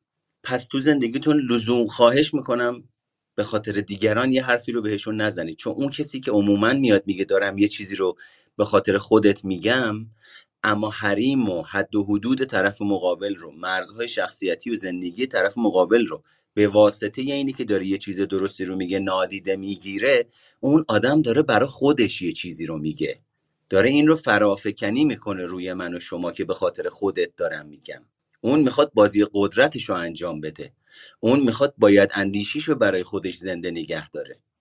اون می‌خواد از اون جایگاه روانشناختی و وضعیت روانشناختی که برای خودش ساخته و نیاز به یک یار بازی روانشناختی داره تا به اون وضعیت روانشناختی تداوم بده می‌خواد برای خودش حفظ بکنه.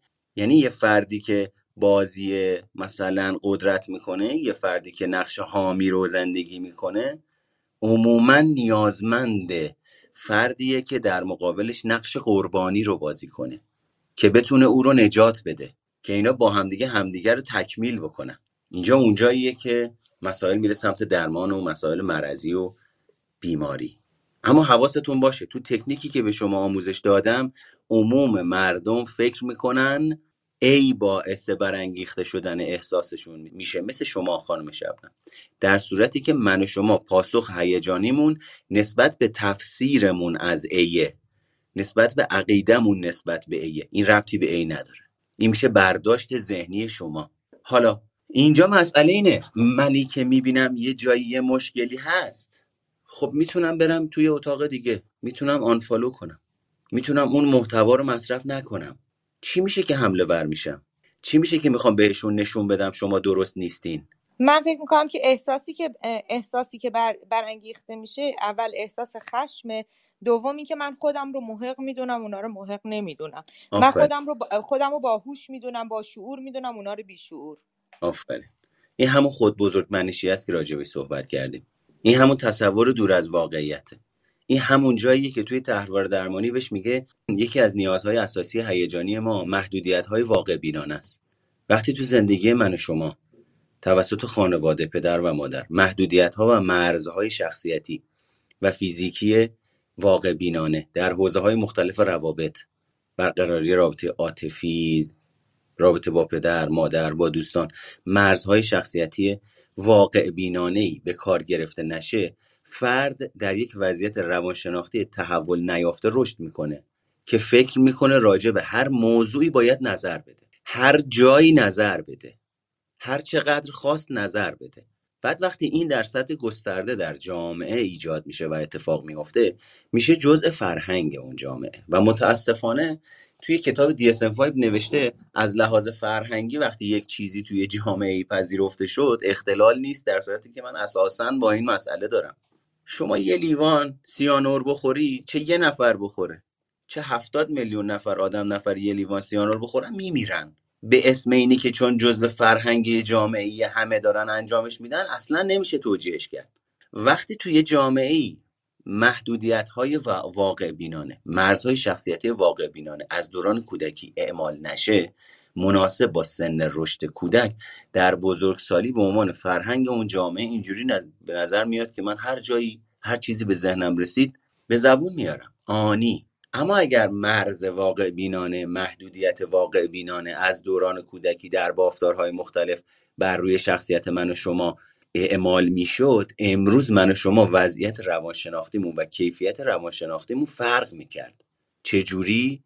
من امروز به این آگاه بودم چون همچین مرزی در وجودم کار گذاشته شده بود که آیا حرفی که دارم می‌زنم مناسبه؟ آیا حرفی که دارم می‌زنم توی این موقعیت باید زده بشه. آیا کسی از من درخواست کرده که اون حرف رو بزنم؟ یعنی اون مرزهای واقع بینانه و آثارش در طول زمان باعث ایجاد شکلگیری وضعیتی در شخصیت من میشه که من این وضعیت و این توان رو دارم که قبل از اینی که آنی رفتار بکنم مسائل رو پردازش تجزیه تحلیل بکنم و در قالب سوال با خودم آنها رو مرور کنم. و در نتیجه من وقتی میگم آیا مناسبه تو این موقعیت؟ ببین مثلا من اینجا می‌بینم خیلی از همکارای من میرن توی اتاق میشینن. یه هوی ده تا از همکارا روی دونه استیجن بقیه هم پایین دارن سوالشون رو می‌پرسن. به باور من اتاقی که توش یک الا دو تا متخصص بیشتر توش وجود داشته باشه اون اتاق می‌تونه اثر بخشی عکس داشته باشه برای افراد. چرا؟ چون مثلا من تحلیل رفتار کار می‌کنم یکی تحول درمانی کار می‌کنه یکی روانکاوی کار می‌کنه یکی سی بی تی کار می‌کنه. اون وقت وقتی افراد میان نفر نظر چهار تا متخصص رو دریافت می‌کنن خب اینا بیشتر گیج نمیشن. چون تو هر رویکردی یه راهکاری میده. اینا احتمالا بیشتر به بیراهه کشیده نمیشن. پس من دارم فکر می‌کنم که به نظر میاد من یه موضوعی رو دارم توی کلاب هاوس detect می‌کنم که داره اثر عکس می‌ذاره. حالا سوال آیا من اون فردی هستم که باید برم راجع به این موضوع صحبت کنم؟ آیا اگر من جوابم به این سوال بله باشه اگر برم توی اون اتاق روی stage جلوی 60 نفر 70 نفر 100 نفر آدم این مسئله رو مطرح بکنم با توجیه اینه که چون درسته چون حق با منه آیا اون افراد پیام من رو دریافت می‌کنن؟ آیا ممکنه به خاطر اینی که نگران میشن و میترسن از اینی که وجهشون جلوی آدمایی که دارن صداشون رو میشنون داره میره زیر سوال و یه عامل مداخله گر اومده آیا احتمال اینی که مکانیزم های دفاعی در وجود اونا فعال بشه بالا نمیره؟ این یعنی من با قصد برد رفتم با اونها بازی کنم اما نه موقعیت رو سنجیدم نه با خودم پخته کردم که چی می‌خوام بگم چرا می‌خوام بگم. چطور می‌خوام بگم؟ اگه می‌خوام بگم من در جایگاهی هستم که بازرس سازمان نظام روانشناسی هم که برم به اونها بگم. این گفتن من چه اثر و چه نتیجه ای رو ایجاد می‌کنه؟ در نتیجه به این نتیجه می‌رسم که نه من در این جایگاهم. اگرم بخوام برم بگم با توجه به تجربه افراد میرن در مکانیزم های دفاعیشون و اصلا جنگ میشه حاشیه میشه بحث و جدل و گفت بالا می‌گیره. اصل ماجرا که من می‌خواستم بگم توی اتاق دو تا دونه متخصص کافیه گم میشه. به خاطر همین چیکار می‌کنم؟ صرف نظر می‌کنم از این ماجرا. میام اینجا اتاقمو می‌زنم و اون چیزی که فکر می‌کنم درسته مناسبه و خوبه و اثر بخشه رو اجراش می‌کنم. تو وضعیت اول که برای شما توضیح دادم من دارم انرژی رو صرف می‌کنم که خودم رو در یک جایگاهی می‌بینم که واقعا تو اون جایگاه نیستم. زور منم نمی‌رسه که پنج نفر ده نفر آدم 15 نفر تو اتاقای مختلف چند تا از این اتاقا رو من باید راهنمایی کنم. من باید زندگیمو تعطیل کنم. اون وقت به خودم میام می‌بینم اه من دارم نقش ناجی رو بازی می‌کنم. نقش ناجی در تحلیل رفتار متقابل به عنوان یک نقش غیر سازنده معرفی میشه. به عنوان یک نقش انرژیگیر و مخرب شناخته میشه. اون وقت من به خودم میام نگاه می‌کنم ببینم از اینو تا چند نفر من می‌خوام نجات بدم؟ چند نفر می‌خوام آگاه بکنم؟ چند نفر از این آدمایی که من می‌خوام آگاهشون بکنم مکانیزم های روانشناختیشون رو طوری مدیریت می‌کنن که متوجه پیام من بشن؟ یعنی متوجه بشن من با هویت اونا کاری ندارم. نیومدم خرابش کنم نیومدم زایش کنم نیومدم آبروشو ببرم. اومدم آگاهش بکنم به این ماجرا. آیا من به این آگاهی دارم که الان اینجا اگه یکی بیاد رو stage بخواد به من feedback بده فکر اینو می‌کنه که مهرگان آمادگی اینی که اینجا رو stage جلو آدمای دیگه از من feedback بگیره داره. اینجا جاشه. اگه برم به مهرگان پشت صحنه یه پیام بدم که سلام علیکم حال شما خوبه؟ من فکر می‌کنم شما آدم شارلاتانی هستین. داری کلاه مردم رو برمیداری. من فکر کنم شما آدم لومپنی هستین. یا اینی که من فکر می‌کنم مناسب نیست این ادبیات استفاده کردم به هر ترتیب. بیام اونجا به اون آدم بگم آیا اونجا آمادگی بیشتری برای دریافت پیام من نداره؟ اما نه. من علاوه بر اینی که به اینا توجه نمی کنم تحت تاثیر احساس تخریبی که در اثر تفسیر خودم از واقعیت تجربه می کنم با حالتی هیجانی و آنی و بدون تعمل و فکر در دهنم رو وام کنم هرچی به ذهنم می‌رسه به زبون میارم. این چیزیه که ما داریم صبح شب تو خیابون از مردم خودمون می‌بینیم. تو خانواده های خودمون می‌بینیم. تو جامعه خودمون می‌بینیم. تو جوانامون می‌بینیم. آنی رفتار کردم. نفهمیدم چی شد این حرفه رو به حیث زدم. الان پشیمونم. اینا رفتارهای سالمی نیست. اینا رفتارها و تاریخ و باورهایی که تاریخ مصرفش گذشته. اینا چیزاییه که خوشمون بیاد چه خوشمون نیاد. چاره جز که از توی ساختمان و مکانیزم روانشناختیمون خارجش بکنیم نداریم. چون تا موقعی که داره کار می‌کنه ادراک من و شما رو تحت تاثیر خودش قرار میده. و وقتی ادراک من و شما تحت تاثیر یک آفت یک ویروس یک باور تاریخ مصرف گذشته قرار گرفت رفتار ما مناسب با اون ادراک و احساس برخواسته از اون ادراک جهت و سمت و سو پیدا می‌کنه. و این خیلی نکته مهمیه. این یعنی من و شما می‌تونیم اسیر باورهای تاریخ مصرف گذشتمون باشیم و فکر کنیم خودمون داریم تصمیم می‌گیریم برای زندگیمون. در صورتی که در عمق اسارت قرار داریم. در عمق نادانی قرار داریم. و پر از تصور دانایی و بزرگمنشی هستیم. اجازه بدید نفر آخر هم بیاین بالا و بعدش بریم سراغ بقیه زندگی خانم یا آقای شاپرک نمی‌دونم فامیلیتونه اسمتونه بفرمایید. سلام روزتون بخیر. عذرخواهی می‌کنم آقای دکتر. معذرت می‌خوام. من چون خیلی وارد به کلاب هاوس نیستم و بیشتر شنونده بودم و بیشتر یاد گرفتم از همه حضار در این stage عذرخواهی می‌کنم. سلام خدمت همشون. عرض می‌کنم و کوچیک جهان هستی هستم شاگرد جهان هستی هستم و همیشه دوست دارم یاد بگیرم و بیشتر دوست داشتم بشنوم که از یادگیری شما بتونم یک کوچیکی از دانشی که جمع می‌کنم در خدمتتون باشم. خواهش می‌کنم. پس سوالی ندارین. اشکال نداره. بریم سراغ علی عزیز. چرا می‌کنم؟ آقای دکتر اسخای می‌کنم. سوالم این بود که خانم اشراق خواهش می‌کنم منو با دکتر صدا نکنین استاد صداتون می‌کنم. چشم. سپاسگزارم خواهش می‌کنم.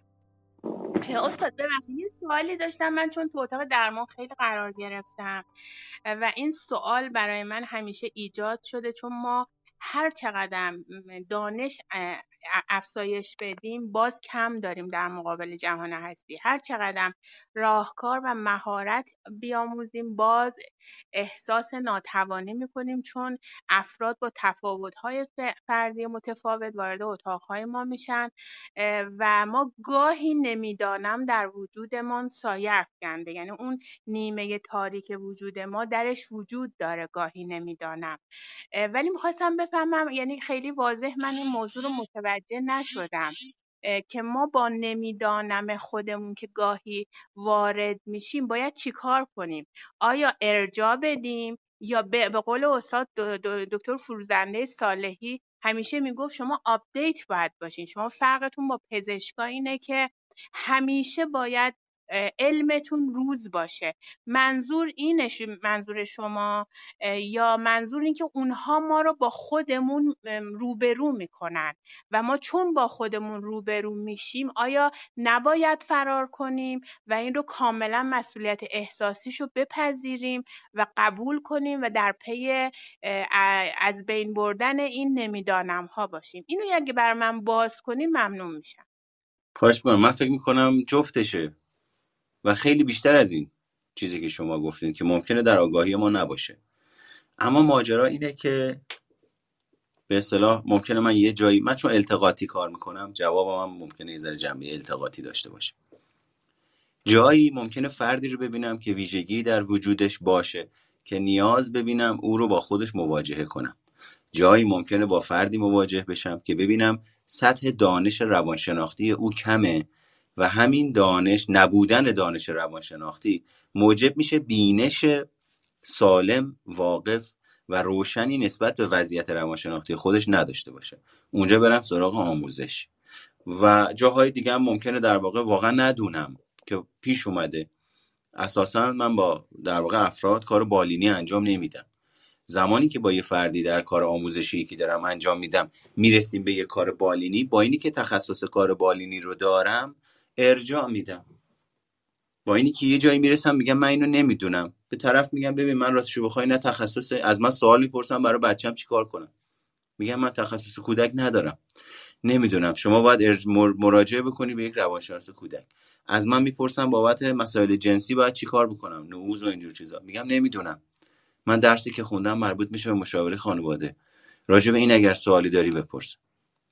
به خاطر همین یک پاسخ ثابت توی اتاق مشاوره توی پویایی های گروه توی در واقع این ماجراها نداریم. به خاطر اینکه آدم ها پویایی های روانشون جریانات ذهنیشون متفاوت. پدر و مادر سواد پدر و مادر اون که در دوران رشد براشون اتفاق افتاده ترتیب تولد جنسیت اقلیمی که توی زندگی کردن فرهنگ خانوادگی فرهنگ اجتماعی سطح فقر. سطح ثروت برداشت های خود شخص استعداد شخص هوش شخص.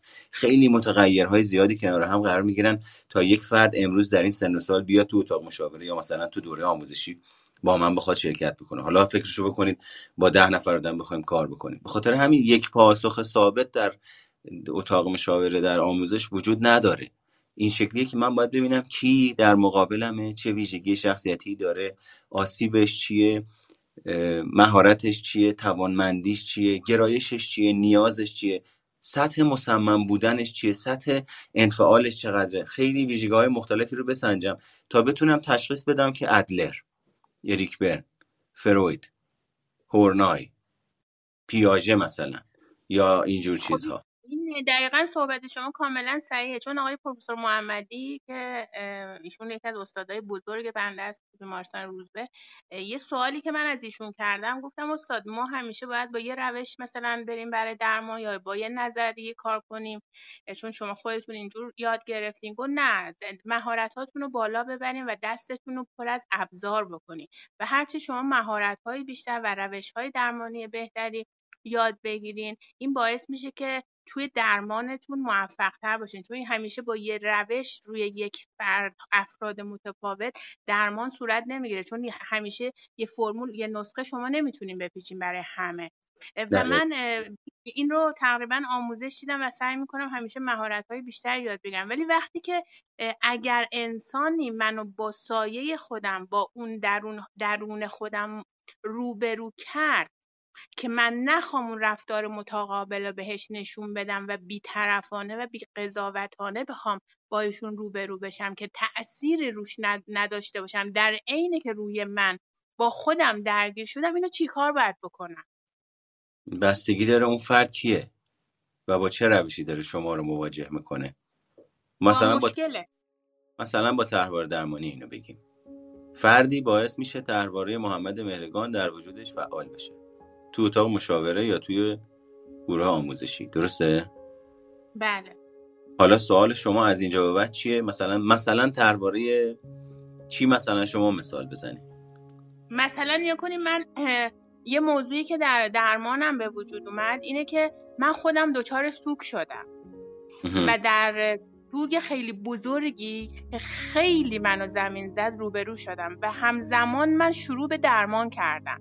یعنی به خاطر اینکه بلند بشم و در افسردگی فرو نرم ایستادگی کردم و روی خودم کار کردم. و وقتی وارد اتاق درمان شدم سایه های خودم با خودم روبرو شد. تمام مراجعین من سوگ بودن. و وقتی بله. با اینها با قدرت عشق به اینها راه روش یاد می‌دادم و با اینها مصاحبه بالینی می‌کردم و روی اینها کار می‌کردم بعد از اینکه از اتاق درمان میامدم بیرون خودم رو با خودم روبرو می‌شدم. بله. و بله. این چالش بسیار بزرگی بود برای من. بله. روزی نیست که من اینجا تو کلاب هاست تو کلاس تو اتاق مشاوره. با فردی صحبت نکنم یا با بچه ها صحبت نکنم که با بخشی از خودم مواجه نشم. روزی نیست. ندارم. من تو تجربه های کاریم که با فردی صحبت بکنم خطای شناختی آموزش بدم. بچه من عموما وقتی دارم آموزش میدم از زندگی خودم مثال می‌زنم. به خاطر همین چی کار می‌کنی میپذیرم. میپذیرم. بخشی از وجودمه. دردناکه شرماور سختگیرانه است. احساس گناه احساس نقص احساس خوب نبودنه. همیشه هم منفی نیستم. احساس خوب بودن توانمند بودن احساس اعتماد به نفس حرمت نفس. تاییدیه درونیه. میپذیرمش. تا جای آگ... تا جایی که آگاهی اجازه میده میرم تو پذیرشش. حتما یه جاهایی قدرت پذیرشش رو ندارم. مکانیزم دفاعیم ناخودآگاه فعال میشه. ببین ما چاره جز اینی که بپذیریم. مکانیزم کارکرد این موجود انسانی که اسمشو گذاشتیم. انسان به این شکله نداریم. و اولین قدمش اینه که بپذیرمش. حالم بد میشه. هیچی میپذیرم. به سختی. گاهی اوقات به سختی. میپذیرم. گاهی اوقات نمیپذیرم. گاهی اوقات طول می‌کشه تا بپذیرم. این اونجاییه که من صحبت کردم. اول صحبتم اول صحبتام عرضم گفتم. گفتم اینی که من بیام برم پشت نقاب یک روانشناس قایم بشم می‌بینیم امروز. میاد میگه من روانشناسم رفتم درمان کردم همه چیم خوب شده. میگم باور کن تو خوب نیستی. توی دور و زمونه و توی عصری که دم و دقیقه نگاه می‌کنی دلار میره بالا میاد پایین آشفتگی هر لحظه بمب اتم می‌تونن بزنن کرونا میاد. مسائل فرهنگی اجتماعی انقدر پیچیدگی داره. توی که انقدر خوب هستی به نظرم سر جات نیستی. نگاه کن آدم رو صبح شب تو خیابون. نگاه کن درگیریاشونو نگاه کن سبک رانندگیاشونو نگاه کن چقدر ظرفیت هیجانیشون اومده پایین. نگاه کن ببین چقدر بیرحمانه داریم با هم دیگه. خشمگینانه برخورد می‌کنیم وقتی توی خیابون به یه نفر میگی آقا رو خط رانندگی نکن انگار داری ارث پدرش رو می‌خوری. می‌خواد بیاد ادبت بکنه. این واکنش ها نشون میده در سطح روانشناختی مردم در وضعیت مطلوبی قرار ندارن. اینم حرف من نیست. آمار سازمان نظام روانشناسی دو ماه پیش از هر سه ایرانی یه نفر اختلال روانی داره. ما امروز می‌دونیم آمار رسمی آمار واقعی نیست. از هر سه ایرانی یک ایرانی اختلال روانی اگر 90 میلیون بگیریم یعنی سی میلیون نفر اختلال روانی دارن. این اصلا آمار خوبی نیست. کاملا آمار جدیه. به خاطر این هیچی درد می‌کشم رنج می‌کشم خوشحال میشم ناراحت میشم. مثل یک بچه احساسات متفاوت و متناقضی رو تجربه می‌کنم. گاهی اوقات در این احساسات گیر می‌کنم نمی‌دونم باید چی کارشون می‌کنم کمک می‌گیرم. گاهی اوقات این احساسات موقع که میاد بالا تسلیمش میشم می‌ذارم بعد از یه مدتی می‌بینم خودش فروکش کرده. یعنی به سیستم خودمختارم گاهی اوقات اعتماد می‌کنم می‌ذارم اون ببره جلو. گاهی اوقات به سیستم تمدنیم اعتماد می‌کنم. یعنی تلاش می‌کنم کوشش یعنی می‌کنم. دقیقا صحبت شما مثل این عذرخواهی می‌کنم. مثل این هستش که من اصولا به مراجعینم اینجور تعریف می‌کنم. میگم شمایی که داره نشخوار ذهنی و یا افکار منفی هستیم و از من کمک خوا... می‌خواین که من این مشکل شما رو بتونم حالا تو مسائلی که براتون به وجود اومده برطرف کنم فکر نکنین که منم دچار افکار منفی نیستم. ما آره. دائما دائما فقط فرق من و شما اینه که من مدیریتش می‌کنم. و آره. این من قابلیت از رو تازه من پیدا خودم هم مثلا یه جاهای مدیریتش هم نمی‌کنم و دستم در میره. اصلا چرا باید منو جدا بکنید از خودتون به عنوان که یه وسط صحبتتون اومدم. چرا باید من جدا باشم از جامعه ای که توش بزرگ شدم؟ تو فرهنگی که بزرگ شدم. دو سال سه سال رفتم روانشناسی خوندم. حالا هی صبح تا شب باید مردم بیان با من صحبت بکنن. تو که روانشناسی نباید عصبانی بشی. خب این که داری دقیقا میگن خوب استاد. می‌کنی. دقیقا از ما همچین توقعی دارم.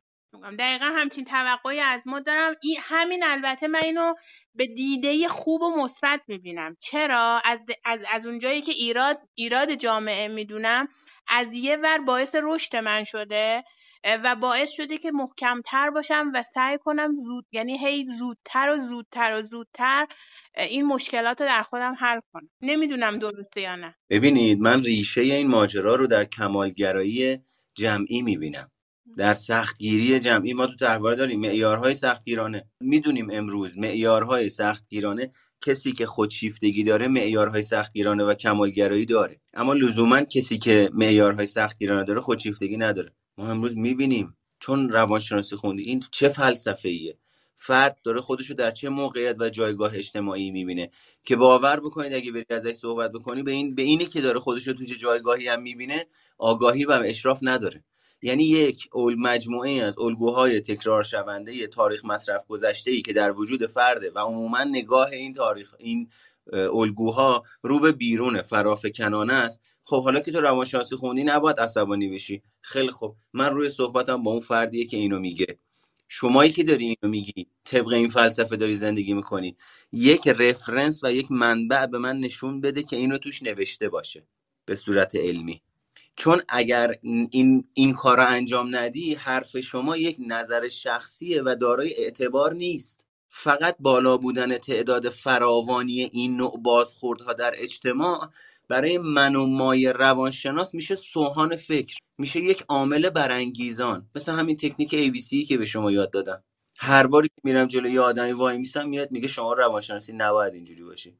بعد وای میسم نگاه می‌کنم میگم این باید نباید رو از کجا آوردی؟ رو چه حسابی این حرف رو می‌زنی؟ اصلا روانشناس رو تعریف کن ببینم. الانی که شما خودت داری به من میگی نباید عصبانی باشی و خشمگین باشی یه زحمتی بکش. من این سوالو زیاد از بچه ها می‌پرسم. فرق بین حس و احساس رو برای من بگو ببینم. بعد آچمز میمونه منو نگاه می‌کنه. میگم شمایی که هنوز فرق بین دو تا حس و احساس رو نمی‌دونی چجوری داری تشخیص میدی که من روانشناس نباید عصبانی بشم؟ خب فردی که داره این باید و نباید رو می‌کنه اول داره معیارهای سختگیرانه رو سر کوه نشون میده دوم داره نشون میده آگاهی لازم و شفافی نسبت به عملکرد گونه انسانی نداره که این آگاهی به این شکل تعبیر و تفسیر میشه و درک میشه. که هیجان ها بخش انکارناپذیر وجود انسان ها و موجودات زنده هستند. وقتی یه نفری میگه عصبانی نباش وقتی یه نفری میگه ناراحت نباش برای چی میگن به افسرده ها نگید؟ افسرده نباش. مگه دست اونه که باشه یا نباشه؟ مگه صفر و صده که مثل کلید بزنه روشن خاموشش کنه؟ این نشون دهنده تحول نیافتگی و پایین بودن سطح سواد عاطفی اون فرده که فقط یه چیزی شنیده که حتی نسبت به اونم آگاهی نداره. خام خام یه حرفی رو می‌زنه. با یه بخشی با یه میزانی از خود بزرگ منشی که شما دیگه نباید عصبانی بشی. نه اتفاقا. من رو ببین بچه ها یه چیزی رو به شما بگم. من اینو با رفرنس به شما میگم. الان رفرنسش یادم نیست ولی هر کسی خواست صدا ضبط میشه دیگه. بعدا بیاین بهتون رفرنس رو بدم. یکی از نشانه های افراد سالم توی سی بی تی اگه اشتباه نکنم. اینه که آها تو تنظیم هیجانه تو آگاهی هیجانیه توی هوش هیجانیه که وقتی شما آگاهی هیجانیتون رو افزایش می‌دید مهارت های مدیریت و تنظیم هیجانتون رو افزایش می‌دید اتفاقا فردی که در این زمینه به سلامت می‌رسه هیجانات و احساساتش رو عمیقتر و شدیدتر تجربه می‌کنه. چرا؟ چون من تا دیروز هیجاناتم رو از حوزه آگاهیم خارج می‌کردم. اصلا تجربهش رو نمی‌کردم. امروز متوجه شدم هیجان نتیجه کارکرد ژنتیک خلق و خو و عملکرد روانشناختی موجود زنده به نام انسانه که با مرگ معنا پیدا می‌کنه اثرگذار میشه با تولد معنا پیدا می‌کنه اثرگذار میشه و با مرگ این کارکرد هیجانی از کار میفته پس منی که دارم میرم تنظیم هیجان بکنم منی که دارم میرم هوش هیجانیمو ببرم بالا یعنی احساس هیجان عاطفه عمیقتر سالمتر و با حدت و شدت و کیفیت بالاتر هیجانی رو تجربه می‌کنم. یعنی در اثر محرک های محیطی پاسخ های هیجانی سالم بیشتری رو نشون میدم. یعنی اگه تا دیروز باور من این بود مرد خوب پسر خوب کسی که گریه نمی‌کنه حالا ممکنه منی که روانشناس هستم به عنوان یک فردی که داره گریه می‌کنه دیده بشم. اما باورهای عمیق تاریخ مصرف گذشته فرهنگی اجتماعی میاد مقاومت نشون میده تحوارهای قبلی. یعنی چی؟ یعنی همون آدمهایی که تو وجودشون مرد که گریه نمی‌کنه چون مردی که گریه می‌کنه ضعیف وجود داره میان شما رو مرد ادراک می‌کنن سواد روانشناختی ندارن می‌خوان طبق اون باوری که تو ذهنشونه شما رو کمک کنن. یعنی خودشون هم خبر ندارن دارن چی کار می‌کنن. به خاطر همین میان میگن گریه نکن. آروم باش. هیچی نشده. اصلا خودتو ناراحت نکن. ببین داره کمک می‌کنه ها. ولی اصلا خبر نداره که بابا داره چی کار می‌کنه. تو اسمش اینه که داری کمک می‌کنی. ذاتش رفتارش عملکردش اینه که داری یه نفر رو از نظر روانشناختی سوق میدی که یه احساس و هیجانی رو که ساختار وجودت تجربه نکن. مگه میشه؟ این یه مورد. مورد دوم. یکی از دلایلی که من تحلیل رفتار متقابل تدریس می‌کنم اینیه که الان میگم به روانشناسی که آشپزی نکنه روانشناس نیست. روانشناسی که خلاقیت به خرج نده روانشناس نیست. روانشناسی که بره توتیوار کتابا رو بخونه بیاد برای من و شما صحبت بکنه که روانشناس نیست. سخنوره. روانشناسی که اون مفاهیم و چیزهایی رو که توی مطالب و منابع گفته شده تا حد قابل قبولی عمیق اگه نشه تو زندگی شخصی خودش که روانشناس نیست. روانشناسی که لباس با خوندن روانش ببخشید روانشناسی که با خوندن روانشناسی حوزه های خلاقیتش کاهش پیدا بکنه که روانشناس نیست. روانشناسی که تراوت بیشتری رو با خوندن روانشناسی تو زندگیش ایجاد نکنه روانشناس نیست. روانشناسی که لباس اسپورت نپوشه روانشناس نیست. نمی‌خوام بگم همه روانشناسا باید لباس اسپورت بپوشن تا روانشناس محسوب بشن و باید از تعمیم افراطی دوری کنیم. اما منظورم اینه افرادی که دارن پشت نقاب روانشناسی به واسطه روانشناسی خوندن قایم میشن و از حوزه های عاطفی تفریحی خلاقیت در زندگیشون و حوزه های دیگه زندگیشون تفره میرن اونا روانشناس نیستن. اونم یه بیماریه که اومده پشت نقاب و نقش روانشناس قایم شده که توی کل حوزه های کاری توی جامعه و توی جوامع نه فقط جامعه ایرانی وجود داره. اما باید بتونیم اینا رو افتراق بدیم. بله خانم. عذرخواهی می‌کنم. آیا این سوال من ببینید دقیقا درسته با مبحث شما یا اصلا ربطی نداره؟ نگون دقیقا شما فرمودین که اگر روانشناسی که خلاقیت آشپزی زندگی روزمره و حالا تیپ های مختلف اگر با جامعه پیش نره و خودشو در پشت نقاب روانشناسی به اصطلاح تئوریک قایم بکنه این روانشناس نیست. سوال من اینجا ایجاد میشه که من یه روز سر کلاس خانم دکتر مرقات خویی که ما سکس تراپی رو داشت حالا آموزش می‌داد در حد همون کارگاهی که حالا به حال قرار گرفت یکی از بچه ها سوال کرد که خانم دکتر کسانی که مجردن و تجربه سکس رو نداشتن چجور می‌تونن به یک انسانی مثلا کمک سکس تراپی بکنن. گفت هیچ ارتباطی نداره به این موضوع. حتما همه چی رو شما باید برین تجربه بکنین تا بتونین به دیگران کمک کنین. و من سوالم الان اینجا کسی که حالا شما فکر کنین که توی زندگی مثلا یه سری چیزا رو تجربه نکرده مثلا خودش کودک درونش درگیره و شفای کودک درون با خودش کار نکرده یا مثلا کسی که خودشو دوست نداره عزت نفسش شاید یه مقداری پایینه. یا مثلا کسی که همیشه سعی کرده با لباس زیبا یه سری چیزها رو در یه چارچوبی قرار بده آیا می‌تونه به دیگران با وجود تمام تئوری که سپری کرده از نظر مثلا آکادمیک از نظر کتاب ها به قول معروف کتابخانه ملی توی ذهنش هست. آیا می‌تونه کمک کنه یا حتما بعضیش باید تجربه بشه؟ یعنی بری در میان مردم زندگی کنی نه باید به مردم بشه. لزومی نداره هر کمکی می‌کنیم باید تجربهش کرده باشیم. اما اگر من خودم رو تافته جدا بافته بدونم بگم تو این کتاب گفته شما باید بری اون کار رو انجام بدی. اون وقت اینجا خودم دارم اون چیزی که امروز در روانشناسی به صورت رسمی پذیرفته شده رو می‌برم زیر سوال. اونم ایجاد یک رابطه درمانی قابل اتکاه رابطه درمانی قابل اتکا یعنی چی؟ یعنی خارج از یعنی در کنار کار روانشناختی و روی کردی که می‌خوایم با هم دیگه کار بکنیم قرار روی بستری اینا سوار شه. بستر چیه؟ شخصیت من که اسمم محمد مهرگانه که تخصص روانشناسی دارم. پس تخصص محمد مهرگان یک چیزه.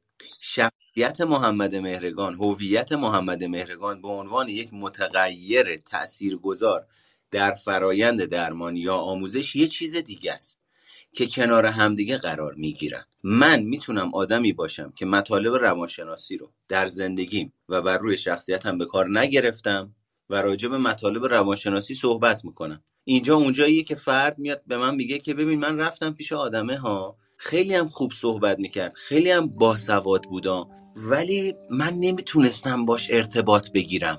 من نمی‌تونستم باش اعتماد راحت باشم. خیلی تئوری صحبت می‌کرد. اینجا اونجاییه که من میگم فرد داره دانش خورد می‌کنه.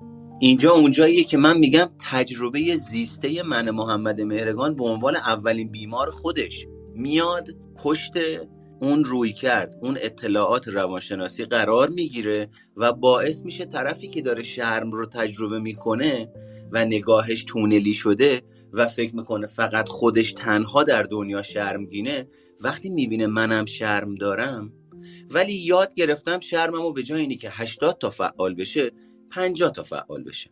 زندگی بکنم اولین اثر درمانی این شکلیه که اون آدمه میگه آخش من تنها نیستم. همین آخش از نظر من درمانه.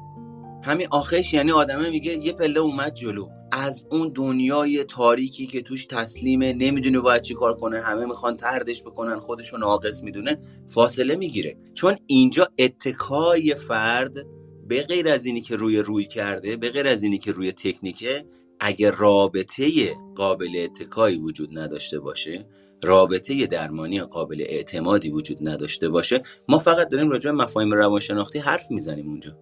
ارتباط عاطفی پیوند عاطفی بین ما ایجاد نمیشه. و پیونده که شخصیت افراد رو شکل میده. ببین میگن میگن که نه همینه که بچه وقتی به دنیا میاد پیوند عاطفی با مادر. دلبستگی ایمن یا ناایمن. اعتماد فرد بسته به پیوند مادر با فرزند شکل می‌گیره. اعتماد فرد بسته به پیوند مادر و فرزند خراب میشه. مرحله بعدی توی اریکسون میاد میگه ابتکار عمل بعد میاد میگه خودمختاری بعد میاد میگه شایستگی بعد میاد میگه هویت بعد میاد میگه میانسالی یا هر چیز دیگه. شما تمام مراحل رشد اریکسون رو مطالعه کنید. پای ثابتش پیونده. به خاطر اینه که میگن اعتماد به نفس حرمت نفس در رابطه آسیب می‌بینه. شما نمی‌تونی رابطه ایجاد نکنی امروز در بزرگسالی و اعتماد به نفس ترمیم بشه.